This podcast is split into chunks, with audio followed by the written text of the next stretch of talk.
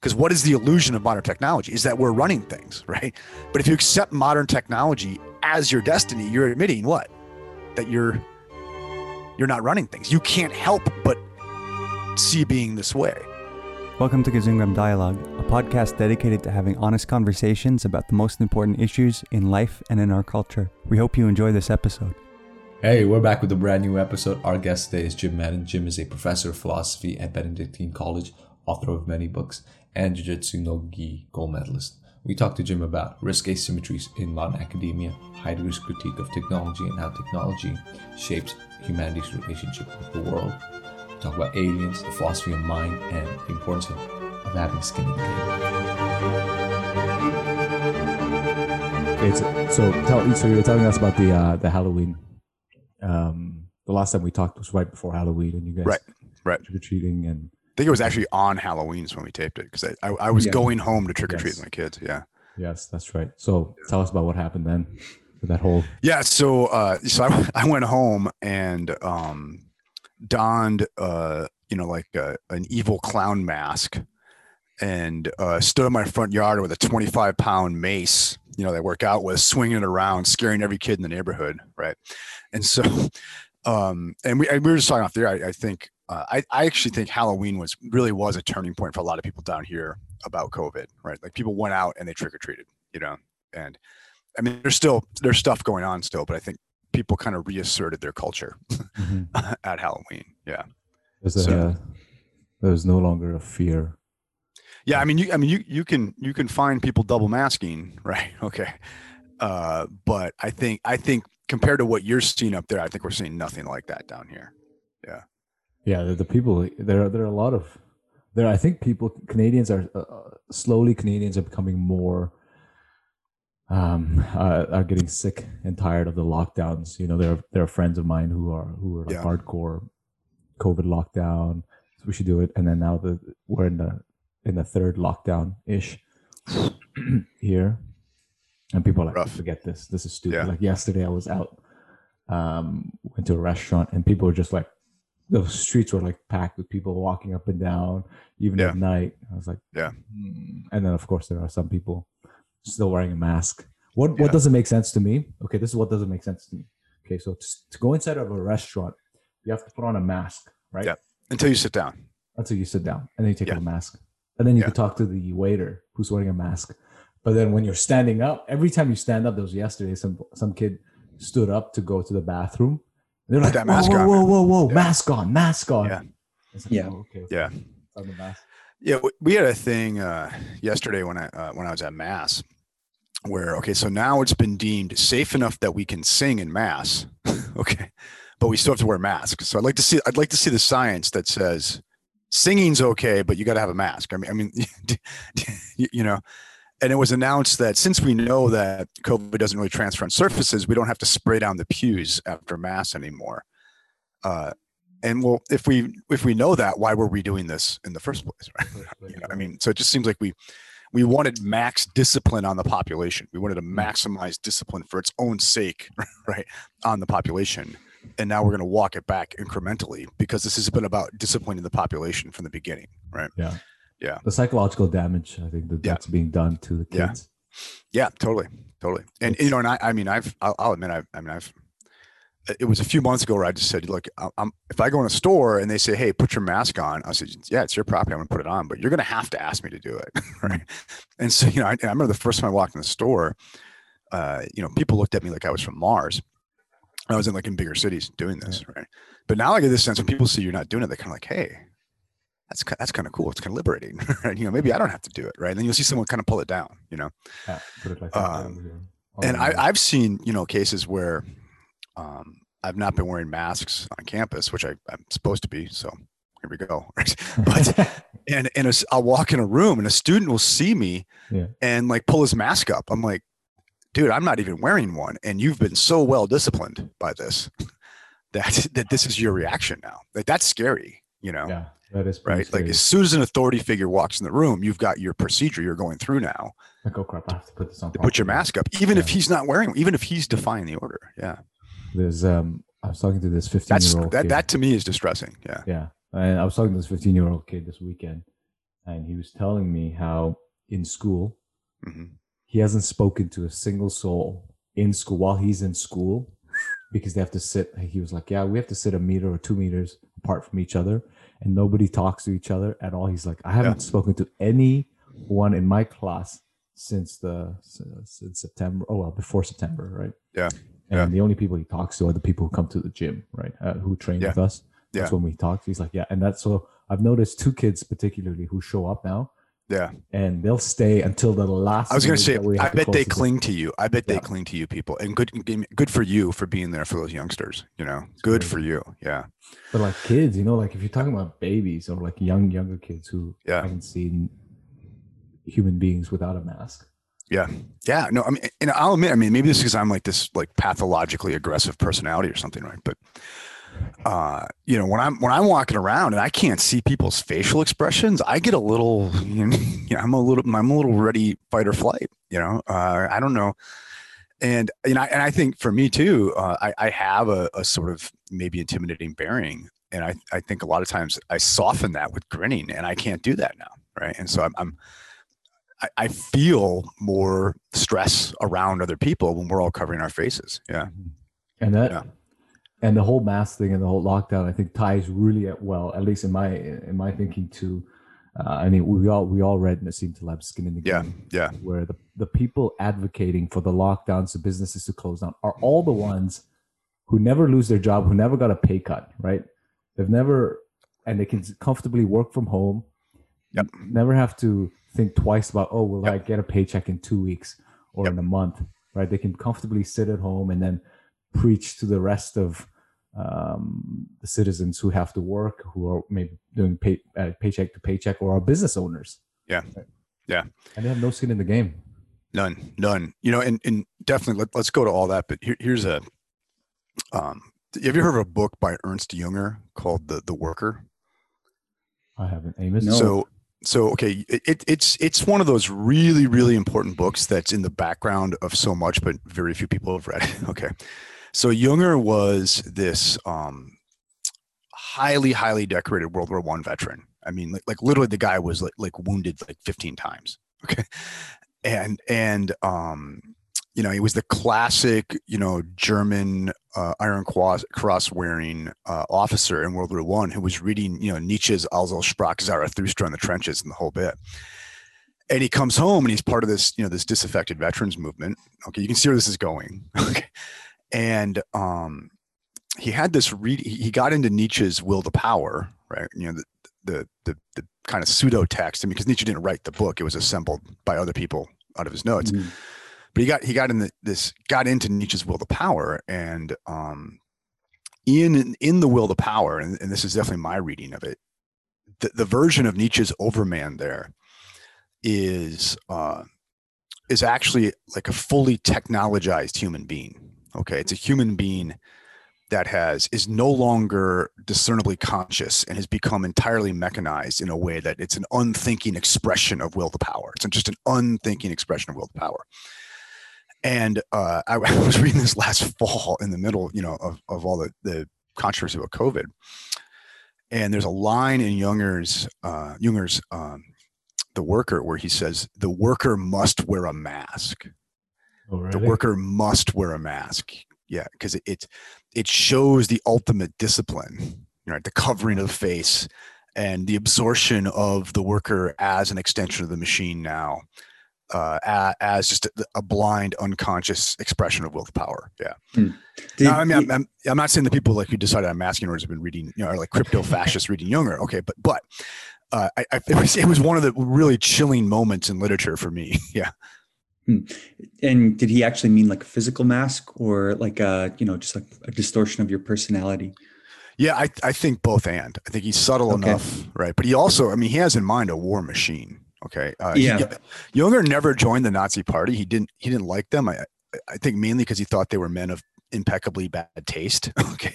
Um, and uh, but he signed up for World War II. He said, "Yeah, let's get the band back together again. Let's let let's let's go get some will to power on." Okay. Uh, and he served as an officer in World War II, and I, I think he really saw something like the mechanized warfare of the Blitzkrieg, where you have the faceless, masked pilot in the bomber Mm-hmm. who's an extension of the machine. The machine's an extension of him. He saw that is the Overman. Oh, that's fascinating. Yeah, and, and also I think if you if you understand uh, Heidegger's critique of technology, you have to understand that he had uh, a very tortured relationship with Junger's text. Okay, that early early in Okay. Heidegger's career, he's sort of enamored, not enamored, but he's sympathetic to what Junger's doing. And then by the end, when he becomes very critical of Nietzsche as the ultimate technological thinker, he's very critical of Junger in that way. Yeah. Yeah, actually, let's let's let's dive in a bit more on that on Yeah. Heidegger. Mhm. Um, I'd love to hear a bit more about that. Yeah, and I'm sorry to sidetrack us on this rather than No, no, but, but, hey, the I- afternoon is young, my friends. Yeah. No, Amos and I, I know that Amos uh, has been reading Heidegger, and we talked briefly about. Nice. Yeah. I started reading Being and Time. Uh, Good, good for ago, you. Good for you. but, uh, yeah, I'm not very far in it. No, yeah, I mean, who is right? here? yeah. um, there's a there's a book. One second. I'll, Mhm. You guys keep talking. Let me just get Sure, grab the book. Yeah. Which Yeah. translation are you reading, Amos? Um, I started reading the um, uh, the more recent one, the Okay. 20, 2012 uh, it's University in New York. I forget Yeah, who, yeah, uh, yeah. Janet, someone. And I was finding like it just wasn't very clear. Mhm. And so then I started again with the um, the more standard translation. I forget The it's old- like the old- Macquarrie, uh, Macquarrie yeah. Robinson. Yeah. Macquarrie Robinson. Yeah, that's the one I use, and it's just because it was the one that was issued to me as an undergraduate, basically. Right. Yeah, I understand it's the one that has all the, the appropriate technical language in it, Mhm, whereas mhm. like the, the newer translation doesn't have things like Yeah. I don't think it uses um like ready at hand versus present at hand. Oh, really? Oh, yeah, it, it, it just papers over that distinction and a number of other things. So you can't really get into the text. Mm. Yeah, yeah. Yeah, it's meant to be more readable, but you know, you can't engage any of the secondary literature. Right. Right. There's um, the, the book that I, I went to get is this called the, the Committed Self Okay. by Victor Yeah. Who was an who's an old professor of ours. Victor whom? Victor, Victor Shepard. Sh- Shepard. Okay. Yeah, Victor Shepard. So this book is, I thought, I, I thought uh, um, Heidegger was near, but it's it's basically like an overview of existentialism, and he's got Oh, like, okay. Hegel, uh, Kierkegaard, Nietzsche, Buber, Ma- Martin Buber. Okay. Oh, actually, Heidegger's in the That's, Sure. yeah, Heidegger's in there. Uh, sorry. yeah. So I, I started going through that once I realized because I used to make fun of this. I mean, uh, it's very stupid of me to be at this point, but I used to think this was like a such a foolish book, and this was like a friend of ours, Axel. When I was also- your age, I would have said the same thing. Yeah. you know, a friend of ours, Axel, who also has been on this podcast um, and is now a professor te- a professor of theology. We used to get into heavy, heavy arguments because he was an existentialist and we were Mhm. analytic, you know, philosophers, and we don't deal with, you know, we don't we, we deal with accuracy and language and logic. And, and Axel was out here preaching this Real existentialist stuff. You know, like come on, Axel. But now, you know, I started going through this again, and there are notes in here that I've written. Yeah. I, I'm reading it like here, like there's a bunch of notes that I wrote. I was like, Mhm. And I I look at those notes and I think, man, what an idiot I was. Yeah. Yeah.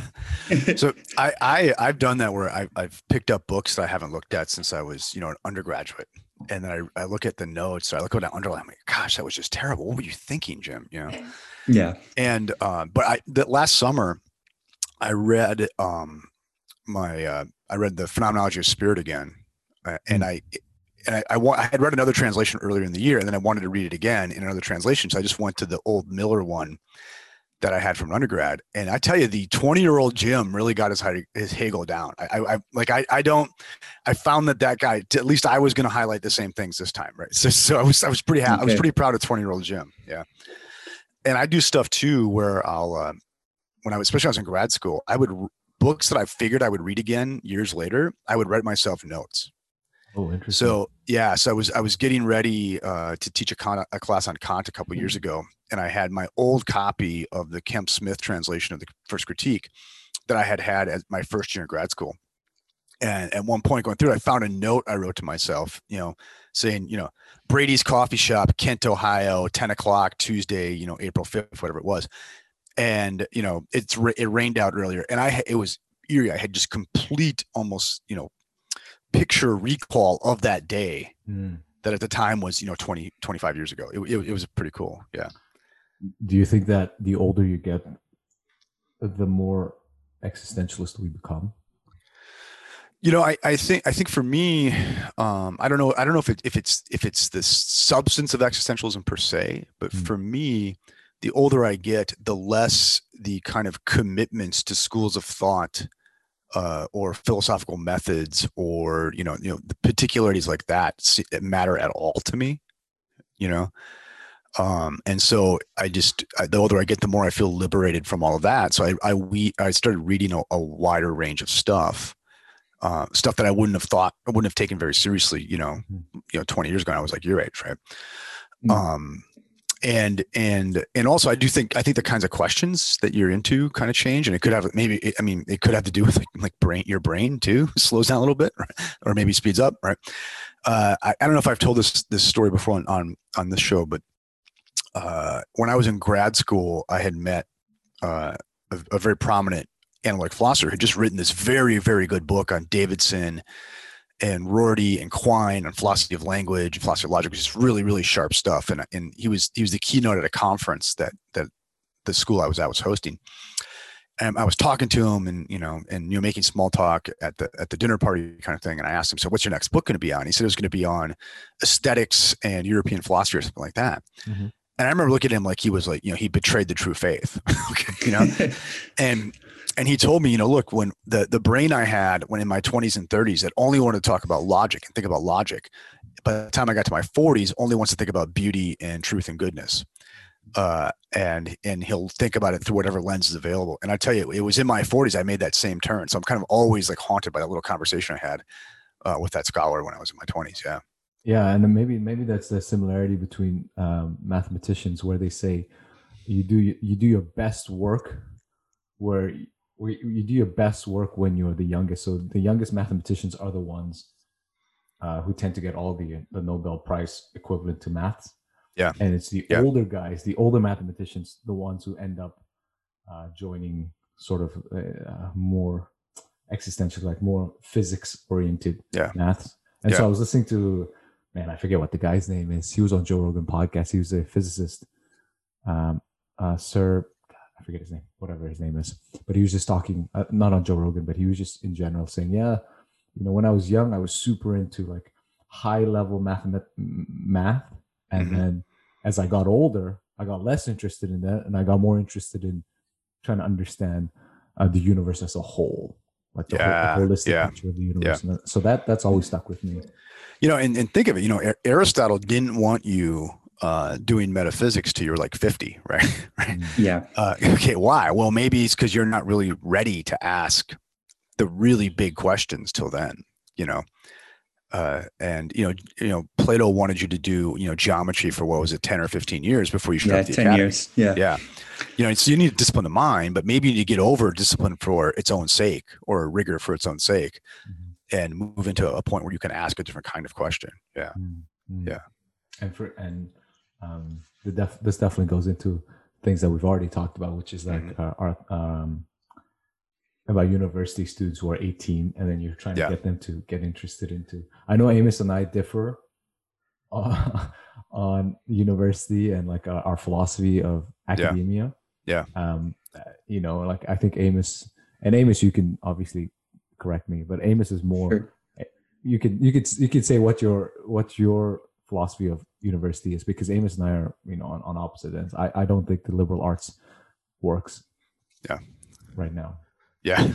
Well, yeah, yeah, yeah. Well, I mean, yeah. Let's do that because I, I think that we we can circle back to Heidegger later. Because but but actually, I, I think I have an interesting relation of this Heidegger too. But because I for me that was um in reading Skin in the Game was one of the most indicting parts of it, right? Mm.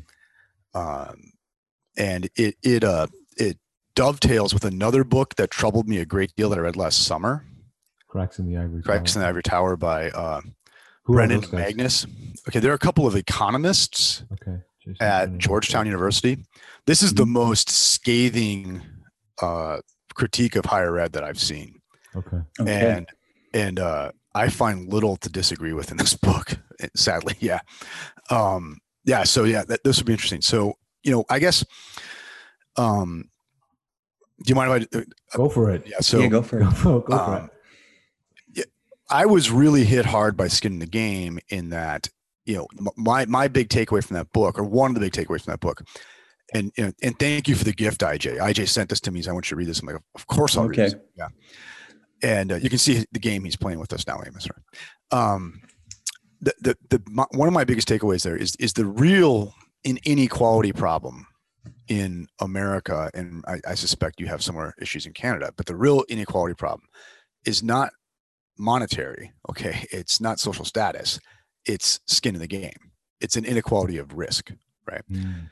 that uh, a lot of people are living almost at no risk. okay, because other people are living at a great deal of risk, right? And and and Yeah. the people at the margins of that, right, are the ones most likely uh, victimized. Okay, and there's a lot of ways you can see this playing out. In in is it Taleb? Is am I pronouncing that correctly? Yeah, Taleb. in Yeah. Yeah. Tal- Tal- Taleb's book. And but wh- where it hit me is while I was reading, I had a conversation with, with a student of mine, and this this is not an atypical conversation or an atypical uh, case where this young person is is uh, getting a degree. This young person is well into six figures in debt. Mm. Okay, Mhm. uh, a degree in a field that you know uh, is going to maybe earn this person twenty five thousand dollars a year starting out. Okay, Right. and not going much higher than that. Okay, and uh, that that person's pretty screwed for life. Yeah. I mean, like from a financial standpoint. Yeah, when you when you come out when you come out where you're going to have to probably retrain yourself, go in debt to retrain yourself to ever knock that debt out. Yeah. Um, that you and when you look at what that does for your prospects for marriage and home ownership and all these all the markers of financial stability, that's bad bad news. Okay Yeah. and and we sold that person that degree knowing that that is highly likely okay and i get all the upside from that i get my very very easy job that lets me work out twice a day and read a book every day okay Yeah. right and i absorb no downside of the risk if that degree comes to naught at least direct effects i don't get any risk there the institution is getting risk there okay and I think that's a great, I think higher ed is a great example, at least the way we run it in America by financing it. Yeah. uh, is a great example of where you've got upside down or at least you know asymmetrical risk sharing, right? Mm. Where you have institutions that have no skin in the game, taking people and putting them deep into risk, deep into uncertainty, uh, and profiting from it. Yeah. I, I felt very personally indicted by that. And and and, and once again, I could I could look out in a classroom. Probably the majority of the people I'm looking at are in similar situations. That's pretty extreme but they're in similar situations. Yeah. Yeah, that's, so that that that that was definitely something um, that that really affected the way I thought about Yeah. um, uh, about life as a as a general whole, where Yeah. I realized a lot of the things that I held to held to and espoused, I espoused without taking any of the risk and and espoused as a way uh, to to to show my status as opposed to actually believing and taking it in, taking ownership of those beliefs. Yeah. And, you know, Yeah. and it is it is it is that I I think university is, is that I think that is ex- that is precisely why I don't really agree or I, I've come to dislike academia modern academia precisely because of because you have kids who are going in you know they're let's say I think in America like your undergrad is like 40,000 or something right at at least maybe that's more the private ones in Canada it's a I mean, forty thousand per year for the whole year? four years. yeah per year. It, it depends, and and you have to understand too something like in I don't know how it is in Canada, but we every institution grossly overprices so they can have big discounts.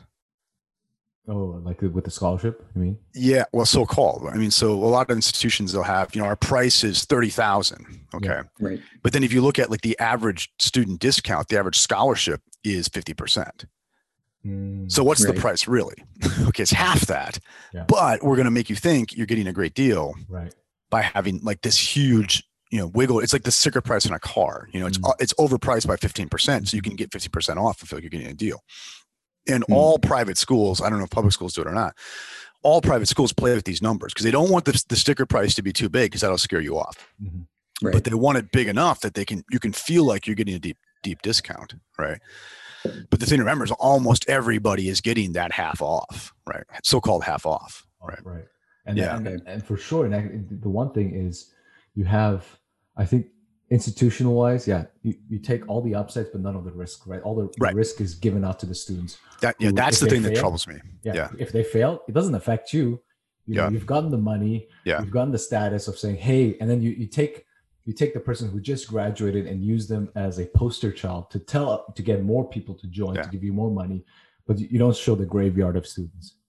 Yeah. You know, and, and that's that's very troublesome. And the the one other thing, and I mean, is I think academics who will espouse views without taking any ownership of that. You know, so there's like there are people who are, you know, skepticists or people we know who who claim to be skepticists, and but they're only skepticists insofar as it it makes it sound cool, right? They're like, oh, we're skeptical, or skeptical. You know, we're just we're just a skeptic. We're just a skeptic in life. But then, if you really want to take ownership, uh, at least in, you know, in my opinion, I think we had um, uh, Amos, who's that professor, philosophy professor woman we had on? Um, Jennifer Hart Weed. Oh, Jennifer Hart Weed, right? She said, you know, if you really want to be a skeptic, right? Why why do you eat your food? Yeah. Yeah. And that that that Step was in like, front of that bus, man. yeah, step in front of that bus, right? And Yeah. I think there's a lot more of uh, academics like that. There's one professor, Jim. I don't know if you know this guy in South Africa. I think uh, Amos and I have talked about this guy. He espouses the view that uh, people should kill themselves. Oh yeah, yeah, yeah. I've heard this. Yeah. Yeah. Right. I've heard this. Yeah. So like, Yeah. he's still alive. Like, Yeah. maybe he should be the first one to do it. And so this is a this is a theme that comes up in both um, skin in the game and the other text i referenced crisis uh, uh, cracks in the ivory tower is this notion of rent seeking okay where uh um and and, and look and, and and I, I mean i'm i am this is confessional. I am a rent seeker. I like i pay my bills with rent seeking period okay? What rent seeking is seek, seeking is it's a, it's a term you find in economics where you have persons or institutions that have that they rather than like like sort of winning in the market competition they found a way to get some broader institutional structure to rig the game so that their product is is mandated or demanded okay. Uh, and so then they don't really have to compete with anything right? Because the product is mandated or or demanded. I think that i think that i'm getting rent rent, rent seeking right when i put it that way. And i think i think in higher ed it goes on at two levels. Okay. So one you there's there's this sort of first order level within universities where there's there's this constant constant political war going on among departments and faculty on who has the greatest share of the general education program okay? Because the more the more share of the general education program you have the more job security you have for yourself and other people in your department right? And and i and i mean I, and i know a lot of people good people because they've lost the rent seeking wars in universities are now unemployed philosophers okay? You know where the, where there's a renegotiation of what what the gen requirements will be Mhm. and then um you know then then so now it you know when they used to have two philosophy courses required and now there's half as many required and tenure doesn't matter now because we have nothing for you to teach so you're out okay i mean it, it doesn't have to end well but um what i worry about with that is you know we we don't really ask ourselves uh, whether or not the students are actually done any good by filling these requirements. Okay. And of course, I believe many human beings are done great good by taking, just I'm using my discipline as an example, by taking a course in philosophy. Okay. Hmm. But do I think every single human being is done great good by having a course in philosophy? Okay uh, especially if you're working in an institution that doesn't that has open admissions requirements okay so there's no requirement that the, there's no guarantee that people in your classroom are going to have the the reading skills to say you know read aristotle's physics okay there's no requirement that people in your classroom have the reading skills to read you know even a textbook on this okay um, and moreover if you have people who are not interested in the material okay to what degree is there a good actually done for them in Right. learning the material. Okay, now now I think there are students who are done a great good for that by this. But I will say, in my view, in my experience, it's a minority, a pretty steep minority of the students that I encounter are actually done good by doing these courses. Okay. Um, and I know that the argument will always be, well, the the liberal arts, you know, are going to sort of whatever the discipline is, they're going to like make you a better reader, writer, thinker, communicator, and stuff like that. Mhm. The social science on that is really grim. it is really, really grim. Okay. Okay. Uh, if you ever get into the literature on, it's called knowledge transfer in psychology. Okay. Where, you know, if, we, if you learn a certain uh, skill by one task, how well you can transfer that skill neutrally to another task, it is not likely. Okay. It's not likely. I've never heard of Um, this. Yeah, and so okay, there's a famous example. It's in a book. One of my like, this is probably like my top 20 books. Right, it's a book by Andy Clark. It's a cognitive science philosophy of mind guy at um, I forget where he's at. He wrote a book called Being There, um, and he, he talks about a classic experiment where uh, if you take infant children, okay, and I have not done this, okay, but uh, and you have them like they're at crawling age of development and you have them crawl up to an incline, okay? And I'm sure this was done safely. No, no children were harmed in the production of this podcast. Okay, okay. Uh, if they crawl up to an incline, if it's steeper than 20% grade, the kid will will either fall off or topple. Okay, it won't do well. If it's 20% or shallower, the kid will be fine. He, you know, he, he or she can like carefully crawl down it. Okay, and just a couple iterations, the kid will learn this very quickly. Okay. And then take that same kid a few months later when he or she can walk. Okay. When he or she gets an incline, what's she going to do? Yeah. If it's, it's, it's as, it's as if she learned nothing about how to, like, what is a safe depth. Does that make sense? Does that, do, Yeah. they, do they just fall off? Yeah, they'll just they'll, you know, they'll, they'll just go tearing through like like it's flat ground, and they have to relearn the process of what they can handle entirely over. Oh, hmm. wow. Now, I I might be botching the, the- how the experiment actually works, but the point is, is it looks like if we learn something doing a certain kind of task, it doesn't transfer very well to other tasks. Okay. And, and I'll give you, and, and there's all, there's a, it- they talk about it in Cracks in Ivory Tower. It was a, a, major American university uh, did a study on their STEM majors, and they took people who, all of whom had at least six years equivalent of lab science in, in, um, you know, in, in, in chemistry, physics, that sort of thing. Mhm. And they gave them a test and they asked them, you know, a, a question that required scientific method, but outside of those fields. Mhm. Okay. Mhm. And it was um, just, it was easy. It was just asking uh, to spot the difference between cause correlations sort of thing. Okay. And they, the, results were abysmal. They were terrible. Hmm. Okay. And, and, and it looks like what, what taking class in chemistry makes you is good at taking class in chemistry. Okay. Uh, you know, I, I, this is like my own little arm, bad armchair social science, but I, you know, I, I just find I, I, have fits with my own students, even advanced philosophy majors, just like, look, uh, titles of complete works, you underline those or you put them in italics, right? Uh, titles of book chapters or uh, articles, you, you put those, you know, in quotation marks. I know there are different styles, but in general, in English, this is what we do. Okay. I- I cannot, I can't get him to do it. And I'll say, if you do it, Dr. Madden's going to flunk you, man. I'm going to do it. I'm crazy. I will flunk you if you do this. And I'll still get bright students who are writing, you know, stuff, but they're still going to make that mistake. And and I've I've talked to people, you know, in our composition, you know, staff here, uh, people in English. Do you teach them this in composition? Yes, we do. You know, and and and I'll ask students, what did you get in composition? You know, I got an A, but you're still doing it. Why? Because and I'm is, I'm not t- I'm not saying the people in co- teaching the English comp classes are doing badly. They're doing a hell of a good job. But what a class in English comp makes you good at is English comp it doesn't necessarily make you good at, something else, It- or at least it, that's an open question whether or not those skills transfer to something else. Okay.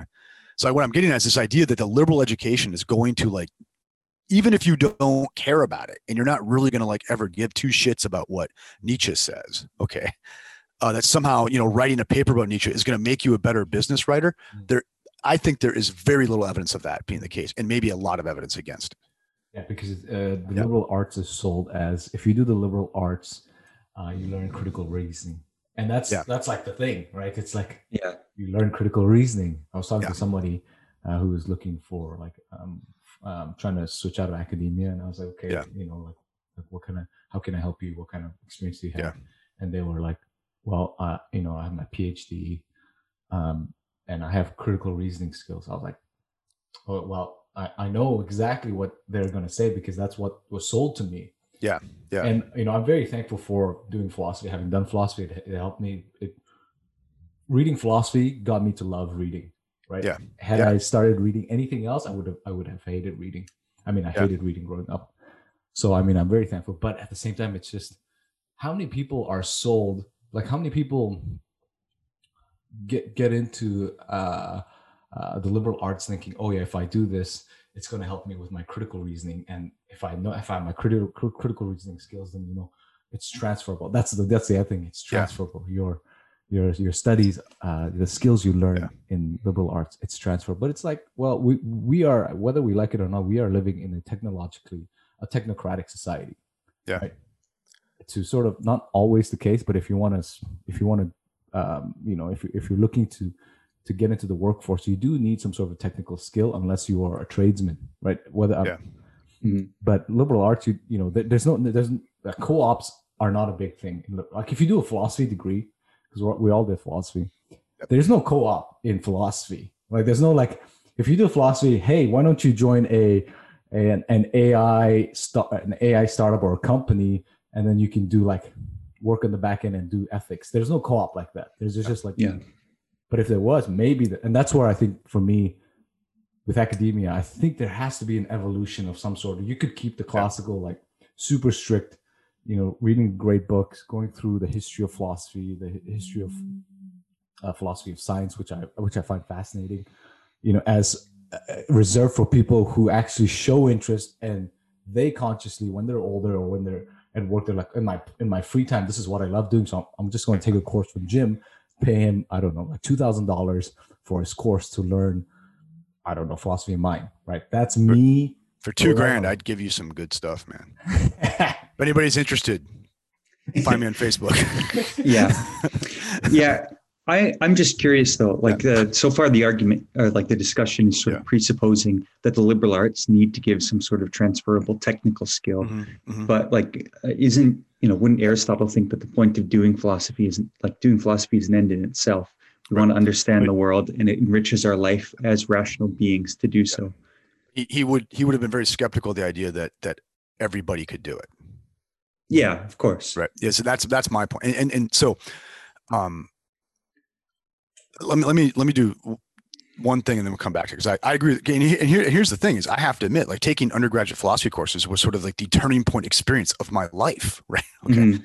you, you know, so so let me come so so I think there's rent seeking at two levels. There's rent seeking inside the, the the universities where we're all competing to get our courses required. Okay. Yeah. Why? Because whether we'll say it or not, right? The incentives are because we want to remain with our good jobs. Okay. But then Mhm. also I think I think higher ed as a whole is sort of rent seeking because what we've done is we've said whether or not we actually think having a bachelor's degree is going to make you better for your better at a particular job, we're going to require this. There's, we've just put like a hundred thousand dollar price tag on being middle class, right? yeah and the evidence that that having a bachelor's degree actually makes you better at something beyond having a bachelor's degree is unclear. Okay. Mm. right yeah. And there and there's a constant what they call it's a treatment versus selection bias problem with this. Okay have you heard Mhm. of this? Um so if uh I, I- here's a great is a good example of it. So the if you go to you know the american philosophical association they will proudly tell you that uh graduates with degrees in philosophy do better on the gre Correct. than Yeah. okay well That is that us. treatment or is that selection is that just because smarter people tend to major in philosophy or is that because bec- majoring in philosophy actually makes you better at taking a standardized test? Do You, you know what I mean? Yep. And yep. so the only way you could know that is if you looked at what were the SAT scores of people going in, and then what were their GRE scores coming out, Mm, and yeah. then controlled that against people who didn't major in philosophy and see if they did better. You know, the actual improvement. Mm. No one's done that. Okay, and I, I know you can show that. Um, you know, people who have gotten college degrees earn more, you know, have greater degrees of satisfaction in their life, all this stuff. Okay uh, it's unclear that they outperform what you would predict just based on their socioeconomic status going in. Right. Yeah Okay, You know, and so so I think what we've done here is you've got rent seeking of the whole system, and then rent seeking within the system. Mm. Okay, and what we're doing is we're taking a bunch of other people who and putting them at risk for the loans and all and the time and the and the lost earning opportunities, and we're throwing ourselves this massive party. Okay. Um, eh, okay. Now, but let me say this, and this is where I'm going to agree with you, Amos. Okay. All right. Uh, so, so that's that's me indicting myself and my lifestyle, and, and here I sit. if you're watching, it's Yeah. like I'm sitting in my. I mean, like I'm the I'm coming off as the biggest son of a bitch ever now because look where I sit. Right. We'll see. see what happens when this hits the. Anyway. Okay. Um, so I'm I'm indicting myself. I'm indicting the institution I work for. I'm, I'm indicting the industry I work in. All that. Okay. Um, but also, I want Western civilization to continue. right. Okay. Western civilization needs to continue, or or or for another nation, whatever civilization th- there is, it has to continue. We have to pass something on. We have to remember. Right. We have to remember Story. our story. Yeah. And so every day when I walk in a classroom, at least the words of our story are spoken aloud, right? So the lights have not gone out on Western civilization. Okay. Do, do you see that? So, I mean, so I, I find myself in this very, very ironic situation where um, I know what I'm doing has to continue. It has to continue, right? The liberal arts have to continue. Mhm. However, the way we're distributing it is utterly ineffective and I think cruel to many of the people that we are distributing it to. Yeah, absolutely. Yeah. Yeah. Yeah. So that, that's kind of my reply to like your good question, right? Is I agree with you. This has to continue, but what we're doing with it, I think, is frankly cruel and unjust. Yeah. Yeah, I, I think that's true, but I, I don't really know how, like what sort of alternative we could build. Like, yeah I don't either. Yeah, I yeah, don't either. Yeah. I don't either. Right. is the solution to just overhaul, um, you know, K to twelve education and try to do it there? Yeah. Um, yeah, No, I mean, I, I, I- I don't know how it is in Canada, but in, in America, there's a there's a strange cultural phenomenon where we just we just associate having a four year degree with you know being a a solidly middle middle class, you know, probably implicitly white person, right? Okay, yeah, if I may. Okay, it's the same here. Yeah, Yeah. Okay. Um, and you know, where it, it the degree, and it's funny, like like people don't care, you know, in terms of your like ha, like the de- the degree is a signal of enlightenment. It doesn't matter if you did it in you know medieval literature or or if you did it in computer programming. Just the degree means you're an enlightened human being. Okay Mhm. um and i'll say this some of like the, the most know nothing people i know have phds okay right?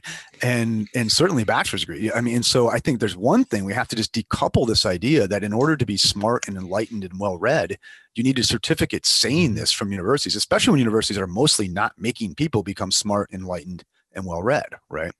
Mhm. um, and so I, I think we we have to like we have to decouple uh, vocational training Mhm. from this kind of you know social status as an educated person.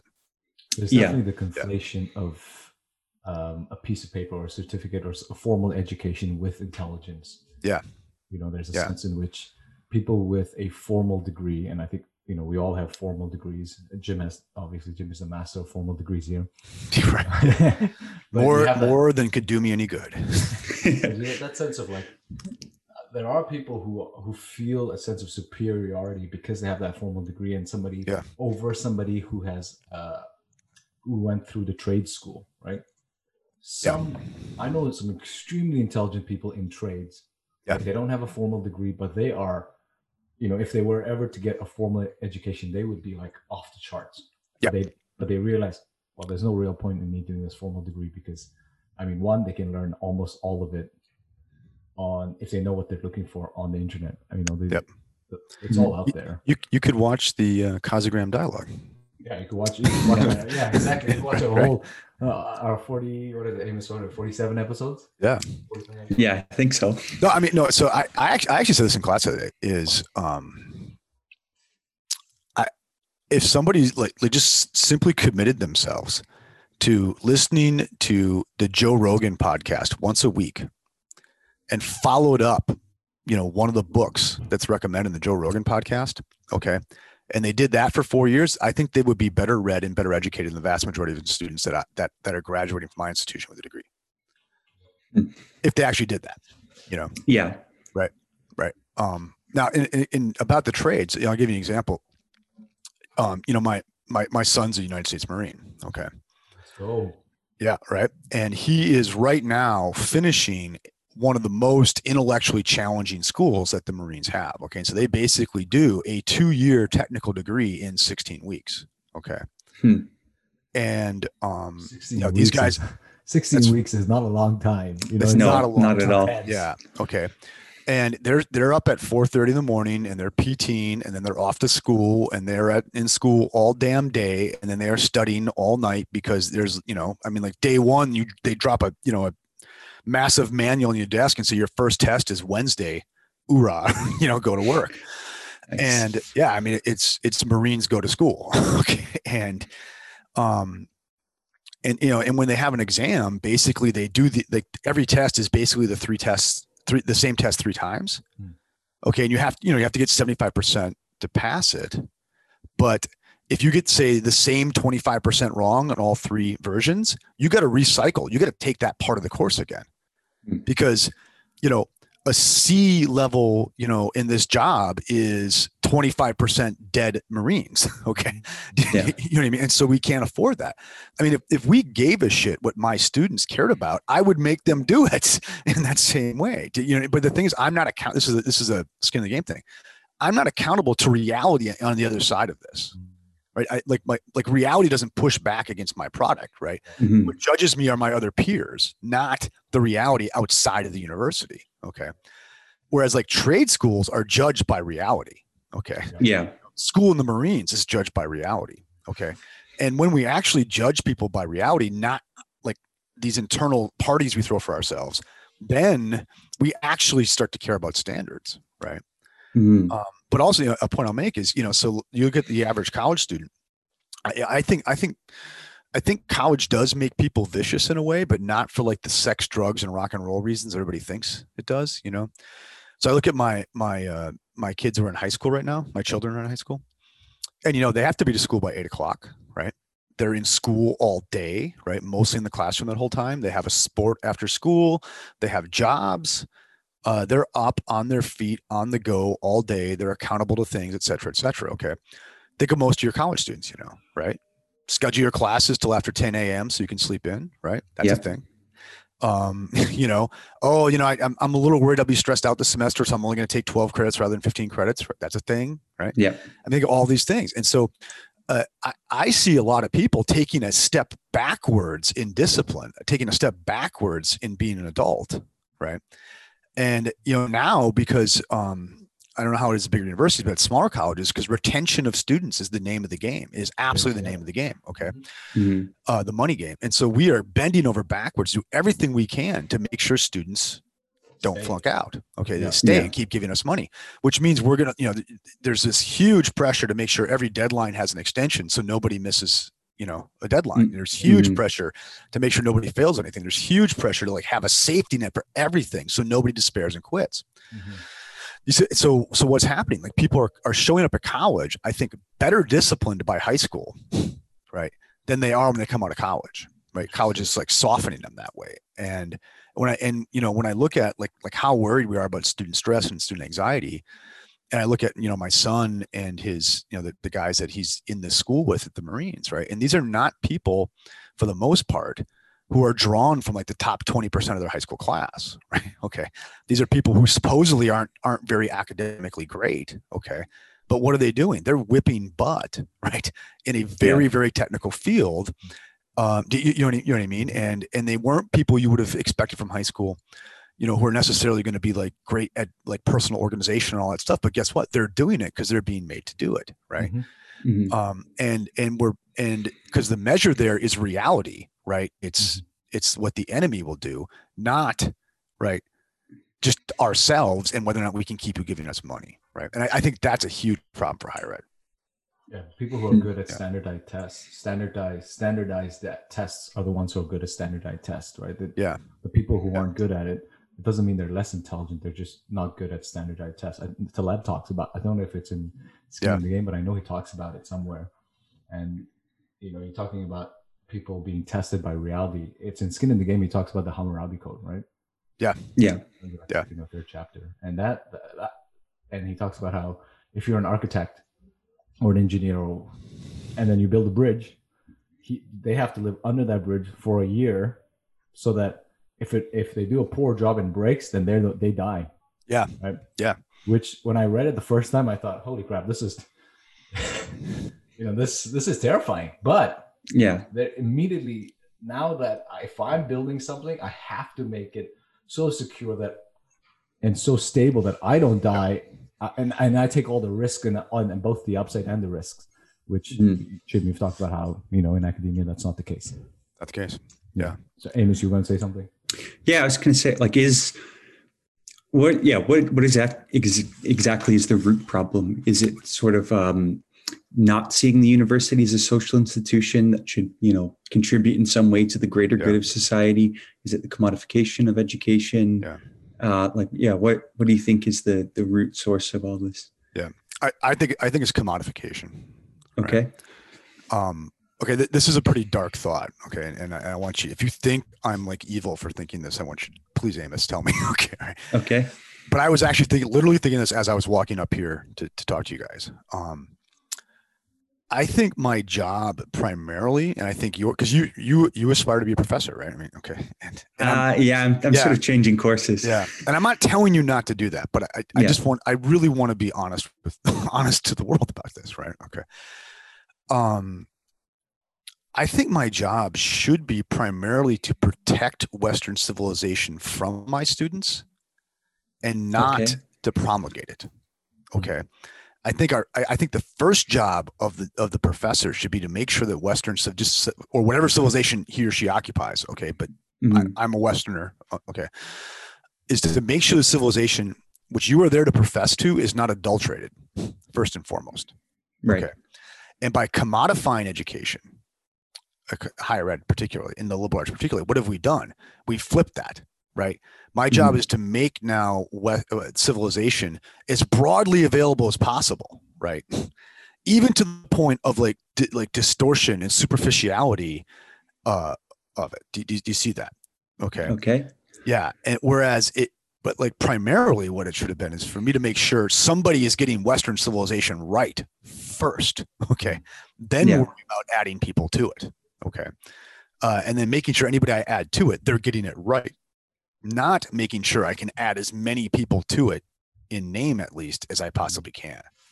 Right. Uh, and I think is as soon as we as soon as we saw liberal arts as something you know that that should be available to everybody Mm. whatever whether they're interested in doing it or they're capable of doing it right i mean Mhm. it's, there's something perverse when i walk into a classroom and say shut up and think about the meaning of your life or i'll funk you right Yeah. you know uh, as soon as we made it available to people whether they wanted to do it or not we made them do it right and it, it's supposed to be the the education of the free person but to do it under servile conditions is oxymoronic right Okay. And um, as soon as we assume that everybody will just be able to do it, okay, uh, I think what we've done now is we flipped it. We flipped rather than being a guardian of civilization, right? We've made us salespeople of it, right? Yeah. Uh, and that's the problem. And and by the way, I mean, how does how does Plato define a sophist, right? What is a sophist, right? It's somebody who takes money to to sell rhetoric, right? Okay. How Mhm. do how do we? Oops, one second here. Sorry, folks. Yeah. No worries. Sorry about that. Uh, you know, how do how do we how do we sell the liberal arts to our students, right? Uh, you know, we'll take your money and we'll give you rhetoric that will make you effective in the business place, right? Yeah. Right and so that to me, that's what happened. Okay. And and I, I mean, sociologically, I don't understand why it happened, all that. I think there's good reasons for it, right? Um, but and I, I also do think there's a there's a classist, there's a racist thing going on in the background there too, right? You know, that you these were signals of your being a certain kind of person, right? And so we we when we wanted to broaden the signal, what do we do? We just watered down the education, right? You know what I mean? Not to say that you had to be a white person to to do it or something like that, but um, and so I think what we've done now is rather than being a guardian of a certain civilization, I am now a salesperson of it. That's actually very interesting. Yeah. Amos, what do you think about that? Yeah. Um, like I, I do wonder, like, you know, if, if you do follow, say, like an Aristotle or Thomas Aquinas and see, um, you know, wisdom as being sort of the height of knowledge Yeah. and like, you know knowledge is being a good and part you know part of willing the common good is um, to sort of diffuse that good as widely as Yeah. possible isn't isn't there a sense where you like you do want to distribute it obviously you need to be committed to the, the Yeah. truth of western civilization but um you know the, i Yeah. think there should be a desire to to sort of promulgate it as well Yeah, as And widely as possible, right? Yeah. So I'd be happy to teach, you know, the the students that slither by that are interested and capable, right? Okay. right right. Um, but if I but if I don't limit it to them, then it seems I'm I'm failing as a guardian of it. okay You know? Yeah. And, Yeah. and think think of like Aquinas will say, you know, you know, it's it's in Summa Contra Gentiles where he says, you know, uh, good thing we have faith because most people don't have the time, interest, or ability to do this. He Yeah. says it. Yeah. You know. Uh, and, and, and, and you see this in universities. People like talk about this golden age of liberal arts, right? When was that, right? Yeah. And I'll guarantee you, if there was a golden age of liberal arts, it was when it was being done for you know a very small proportion of the population. yeah mostly just for clergy and lawyers Yeah, clergy and lawyers, right? Yeah. You know. Uh, sorry about that. What do you? What, so when you're talking about the uh, being the guardian of Western civilization, I mean, not me personally, but the profession. I- yeah, yeah, yeah. Sorry. Well, how do you understand? If I'm if I'm it, we're screwed, right? right? Okay. I mean, guardian, you'd have to teach every student Brazilian jiu-jitsu as well. yeah. Right. Yeah. Well, I mean, I'm I'm but a purple belt. Right? Um, how how do you define Western civilization? And this is a conversation Amos and I have had. Oh gosh, it's good. Yeah. conversation that we've had of Yeah. how we define Western civilization. Yeah. Because, um, yeah, yeah, yeah. So, anyways, how, how do you how do you how would you define Western civilization? Um. Yeah, the conversation that began with Homer, Hmm. Right. Okay. and that, and that's still up and running today. so would you? So I'll be- put Derrida in that conversation. Do you, know, you get what I Yeah. we've, Yeah. You know, we, eh, we've been thinking about thinking in some sense, I think, since Homer, right? And we're still doing it now, right? And you know, and and and and, and the thing is that that was a very parochial way to put it because it, you know, it was about text, right? But there's also there were there's music, right? There's yeah there's visual arts, okay, but there was something happened out here, okay, um, you know, about that time, and and we've been talking about it, thinking about it, doing it since then. You find that that's Is yeah, there um so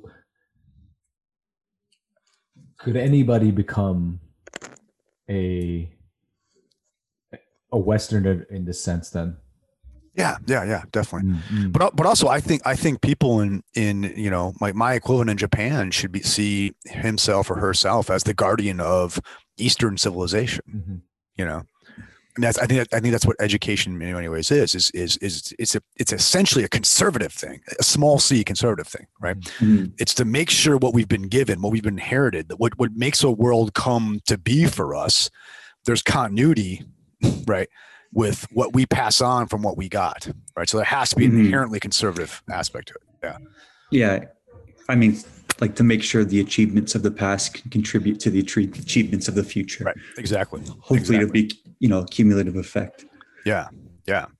Um, but so I don't see. I mean, I, I, I mean, if you ask me to define it beyond the contingent history of it, I would be unable to do that. Right. Right. Okay. Uh, and that's probably where I would differ from a lot of other, you know, sort of conservative academics. Right. Right. Uh, yeah yeah. yeah i i think well the conversations ij and i have talked about anyways is like uh, what, what actually counts as western civilization.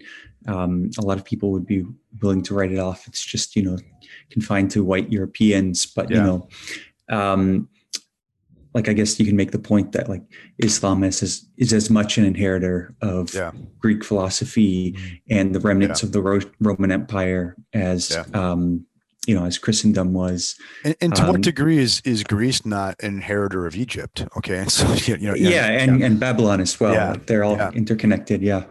You know, I, I've uh, recently been reading a bunch of uh, kind of non-mainstream archaeology stuff by like Graham Hancock and some of these Right, guys. let's okay. go. Uh, yeah, yeah, right. Okay. Yeah. I mean, I'm not saying aliens did it, but okay.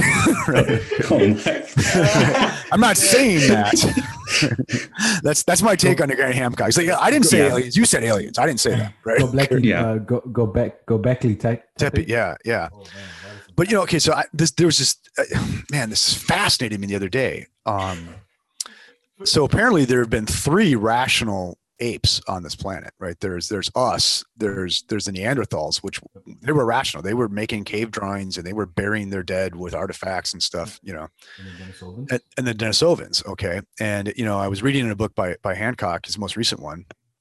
Um, but the Denisovans, and apparently, you know, we have this one cave in in in uh, Siberia where where they they were hanging out quite a bit. It was like a workshop, and if I remember right, and if I'm quoting it wrong, you know, I apologize, but the apparently they were there 170,000 years ago, and then they go away and they come back 110,000 years ago, and they go away, and then they were back there 50,000 years ago, and they then they go away.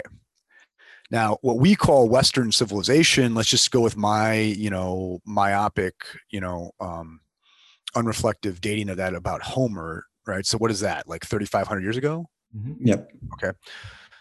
So think of it. You've got human beings living lives, thinking about shit, making art, worshiping Mhm. for 60,000 years between each of those showing up at uh, the Denisovan cave. And then, and then we look at our history in, in 3,500 years. Yeah. Yeah. I mean, I, I just, That's I'm just awed by that. I'm just Yeah. awed by that. Right. Like we don't, we don't know shit about humanity, let alone the universe Mm.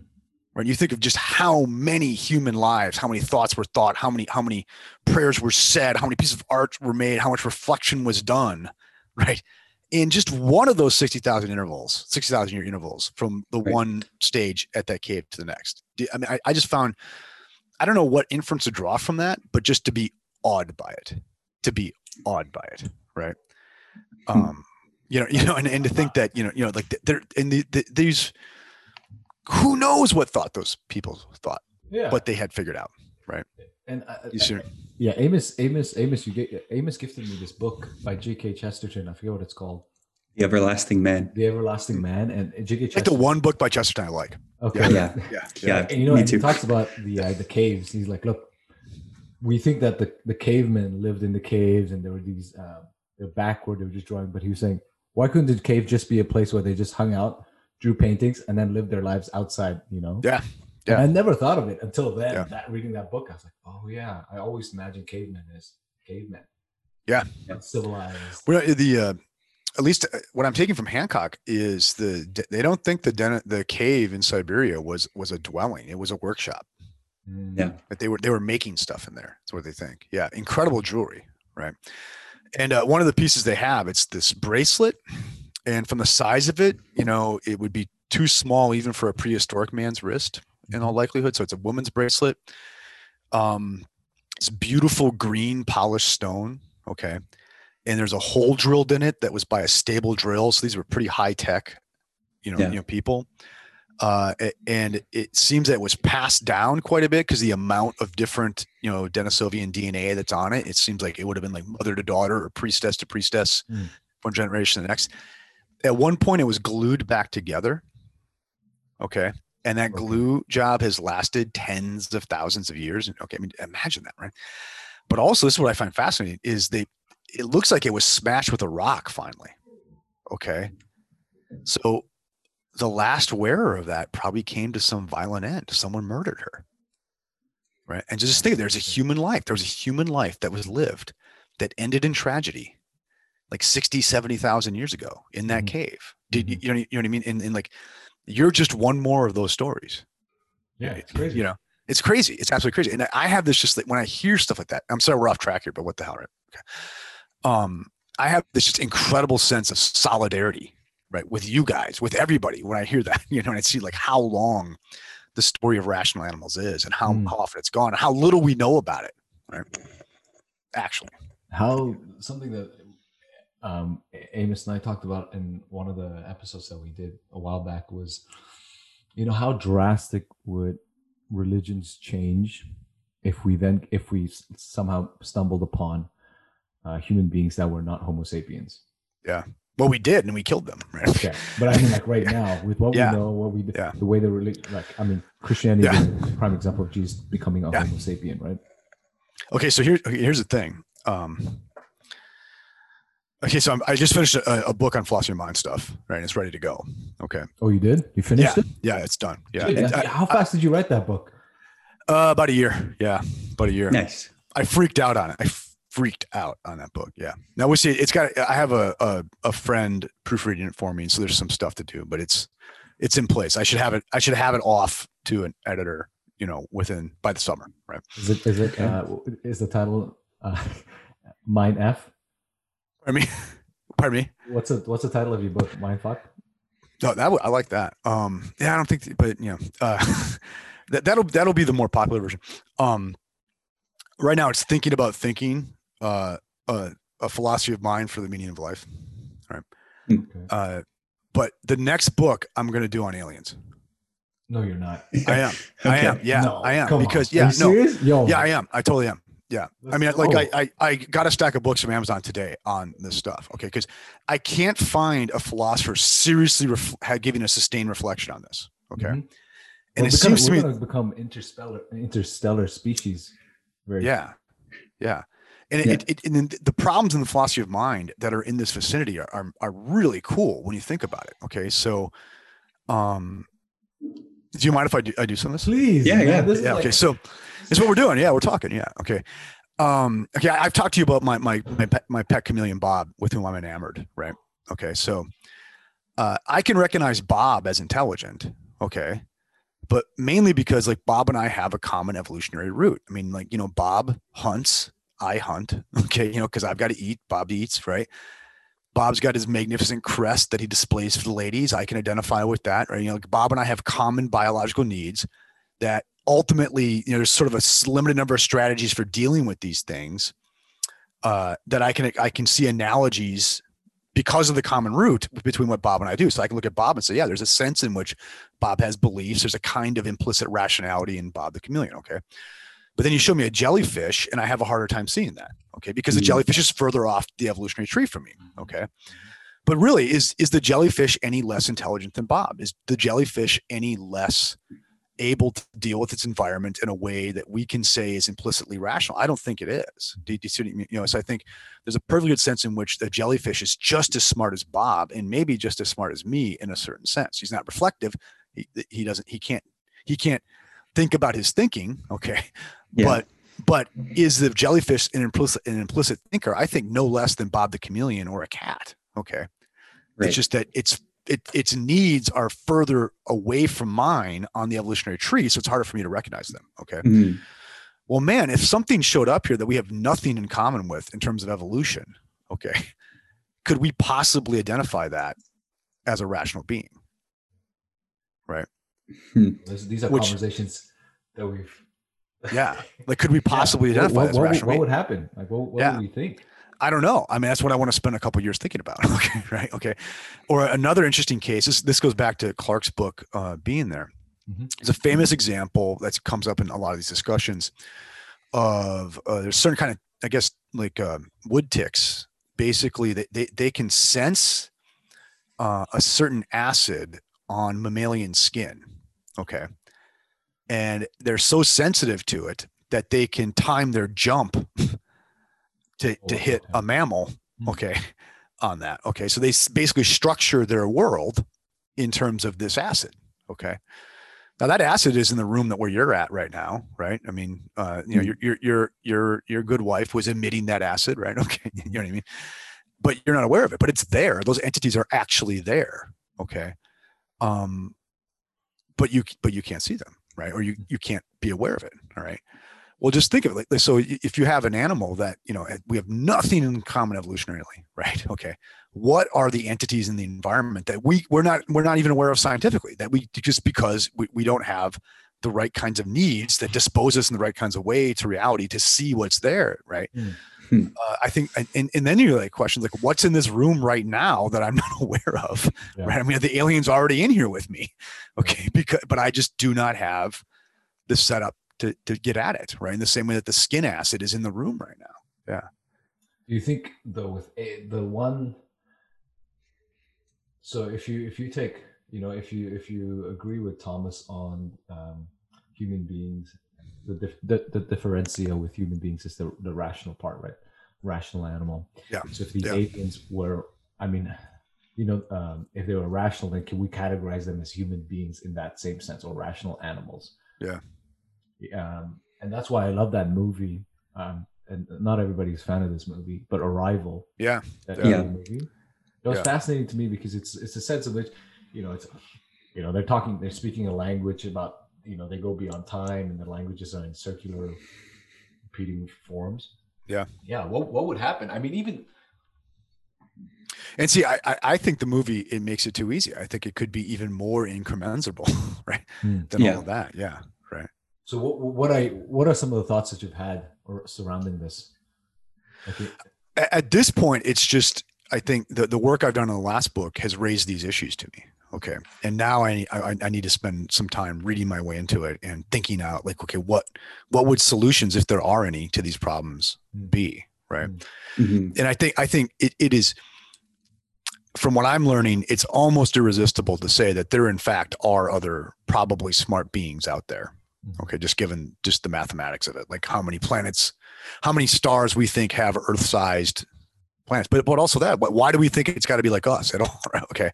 Yeah. um and so I, I think i think we have to say yeah there there is likely something besides us okay? And and then now then there's all these questions like well okay if it showed up could we even know it? If it has already showed up would we know it okay? Um it's those kind of questions i want to ask right? And i want to get into kind of the evidential stuff like so I, I don't know of anyone who sat down maybe someone has if someone has let me contact me please. Um let's Bob talk right. Maybe Bob Lazar. yeah. Who uh like has looked at say you know what hume's arguments about miracles what that like looking at now looking at like alien like ufo claims in, li- in light of those okay? Um i think there's some really interesting issues there okay? Because because you and, and so i think like some of the rel- religious epistemology stuff i'd like to look at that now use some of that stuff to look at ufos and things like that yeah I mean, there's also the. Uh, I think one thing that would raise is, you know, if conscious if consciousness or the consciousness that we have is the byproduct of. Um, I think uh, I'm going off uh, uh, John Searles, right? It's just a byproduct of the brain. Yeah. Um, if these, if if we come across entities with no brains, yeah like, how do we how do we Yeah. how do we explain consciousness? Yeah, exactly, exactly, right. Or you know, Mm. um, yeah. it- just think, just think of all the really cool problems in philosophy of mind that would come up, right? Something Yeah. I was thinking about the other day is so right now. So I want to, I want to talk to Amos and IJ. So what do I do? I don't get a plane ticket and fly to Canada, right? Because one, you know, the government wouldn't let me right now, right? You know, but Yeah. bastards. But um, Canadian government might might let you in. you're really okay. Yeah. I mean, I think, I think let's let's do it. Let's this summer we should do it. I mean, let's we should do a live in person show from either Kansas or Canada, right? Oh yeah. Or like we'll meet like in Montana, right? Right. I guess it'd probably be better because you guys are east, right? So we'll meet in like uh in like Michigan. right. we Anyway, so um like I don't jump on a plane and fly to see you. We're gonna zoom. Okay. So any any any civilization capable of reaching out to us from like another galaxy is going to be way more technologically advanced than we are, right? So why would we think that they would show up here in a spaceship, right? Mhm. Especially if they would be worried that you know we're like these really aggressive apes who might nuke them on their first showing up, right? We should probably expect to get something more like a Zoom call from them, right? First and foremost. Yeah, I mean, whatever the hell that would be. yeah, yeah, yeah. yeah, I see what right. you mean. That's Yeah. that's that's very interesting. Yeah, like if, Yeah. if they if they're way more advanced, right? Why would- why take the risk of showing up and dying and then not Yeah. being able to go back and be like, okay, guys, Yeah. these guys are too crazy. They're fighting with each other all the time. Yeah, they've That's got nukes, right? You know. What are you gonna say- Um, say, Amos? yeah. Yeah, I'm I'm just curious. Like, um, you know, would would rationality be sort of a common characteristic? It'd, be, it'd probably be difficult to um, sort of discern how that would like manifest itself in Yeah.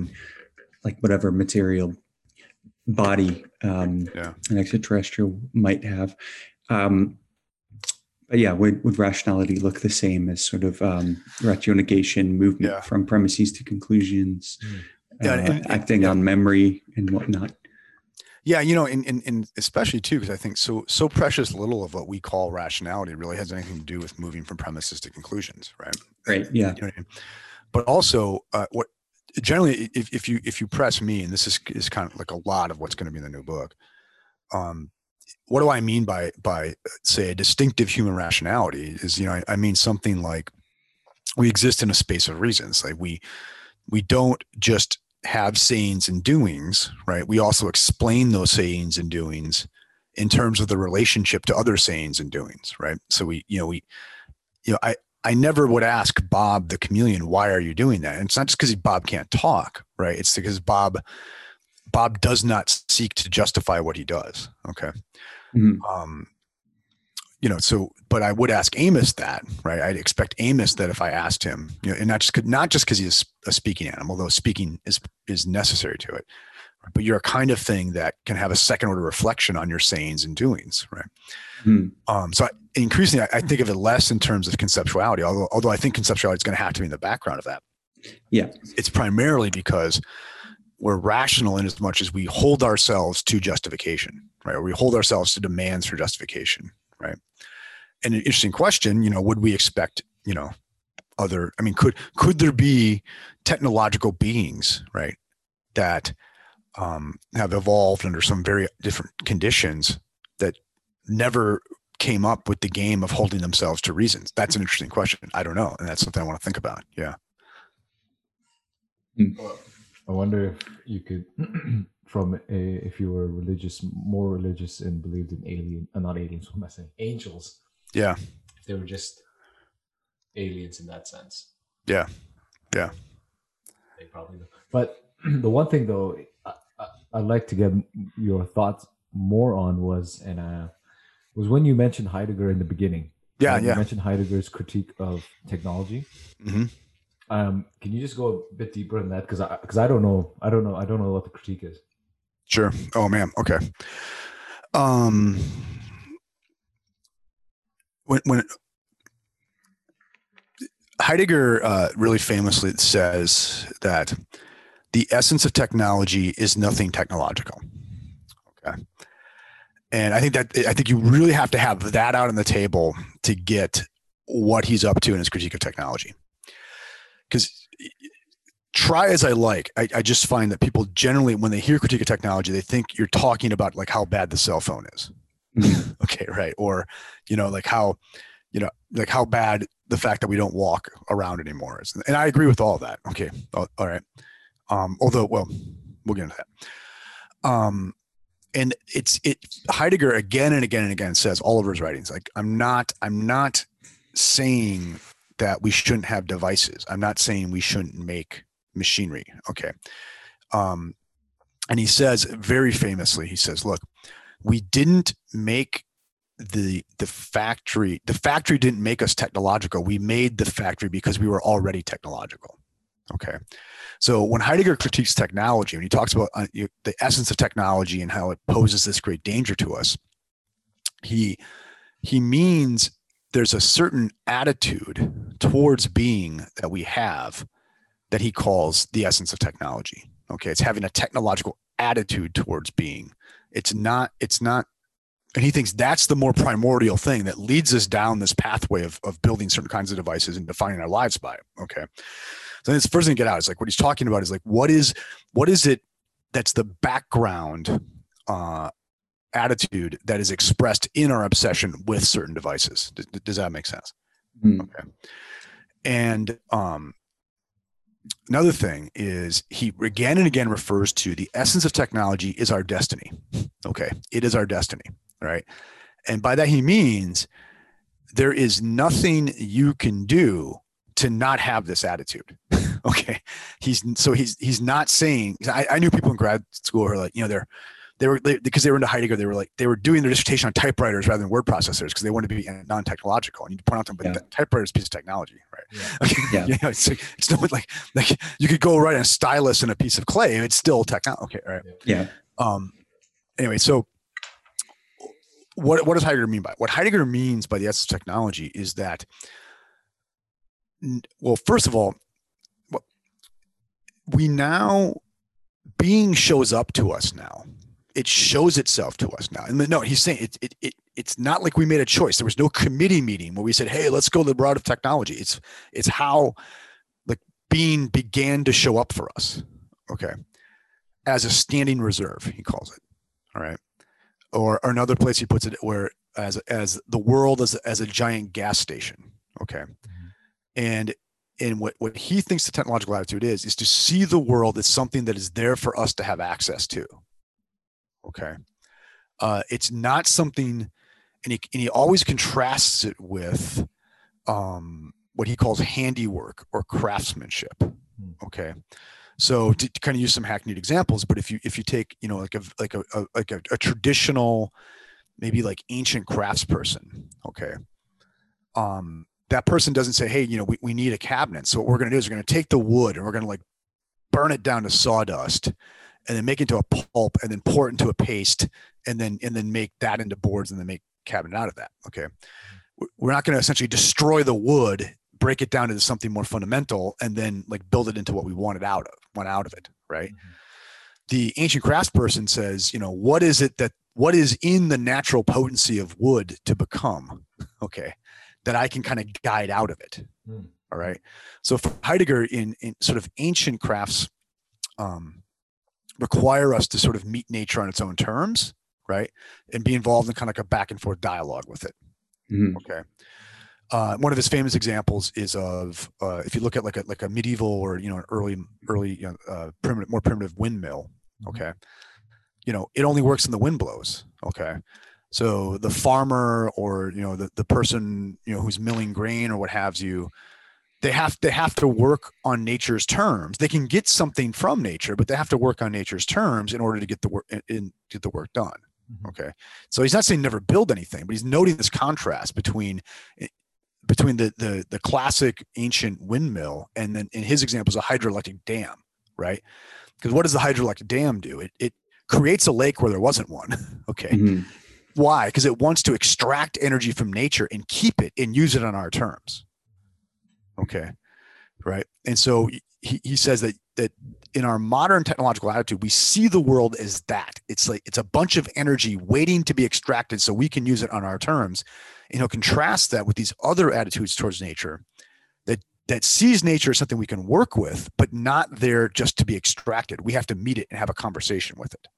So is is the critique the uh, that we modern civilizations civilization sees nature as mechanistic, and we're there to manipulate it Yeah, and and and, and sees it, it not just mechanic, mechanic, mechanistic. mechanistic, and then we can manipulate it, but we can manipulate it on our terms. That we can just take it and destroy it and extract something else from it, right? Mm. Like I don't, I don't want the, I don't want the oil. I want right the heat that I can get from it. Okay, right. Um, whereas the carpenter, you know, the classical carpenter, and I know this is all being romanticized and all that, um, has to understand wood on its own terms, right? And has to see uh, the wood as having in its own potency the being of, say, the table, and it's going to guide. He's going to guide it to that, as Mhm. opposed to saying, "I'm going to like destroy the wood down to its basic particles, right? Things that aren't it, and extract them from it." All right, and um, so that so the, the, for one, I so one Heidegger is saying that is um, that's the contrast he's drawing. Okay, between the notion of working with the world in handicraft as opposed to working with the world in sort of modern mechanized production. Okay. Um, and he and he thinks that in, inevitably that will become self-consumptive. Like we will we will eventually apply that to ourselves. Okay. Hmm. Um, you know, I mean this in these sort of you know soylent green sort of scenarios. Okay. I mean no, not literally. Okay Yeah. um, but also he's like that that's not like in, in a lot of this he's writing after auschwitz and stuff like that i think i think a lot of that's on his mind but but he says that that's not the greatest danger okay the greatest danger for him is a kind of oblivion, a forgetfulness, wherein we will forget that there is any other way to look at being but the technological way of looking at being. Interesting. Yeah. Like the great, for him, the greatest danger is that modern technology is is the stance towards being that hides itself as a stance towards being. It it hides itself. It's a contingent stance towards being. It's a way of looking at being. It's a way being can show up for us that hides the fact that it's just one among many ways being could show up for us. Right. It, it occludes and it hides all the other ways we could look at nature. And think of like how hard it is to get anybody to look at nature, but anything but there for our extraction now. Okay. Mhm.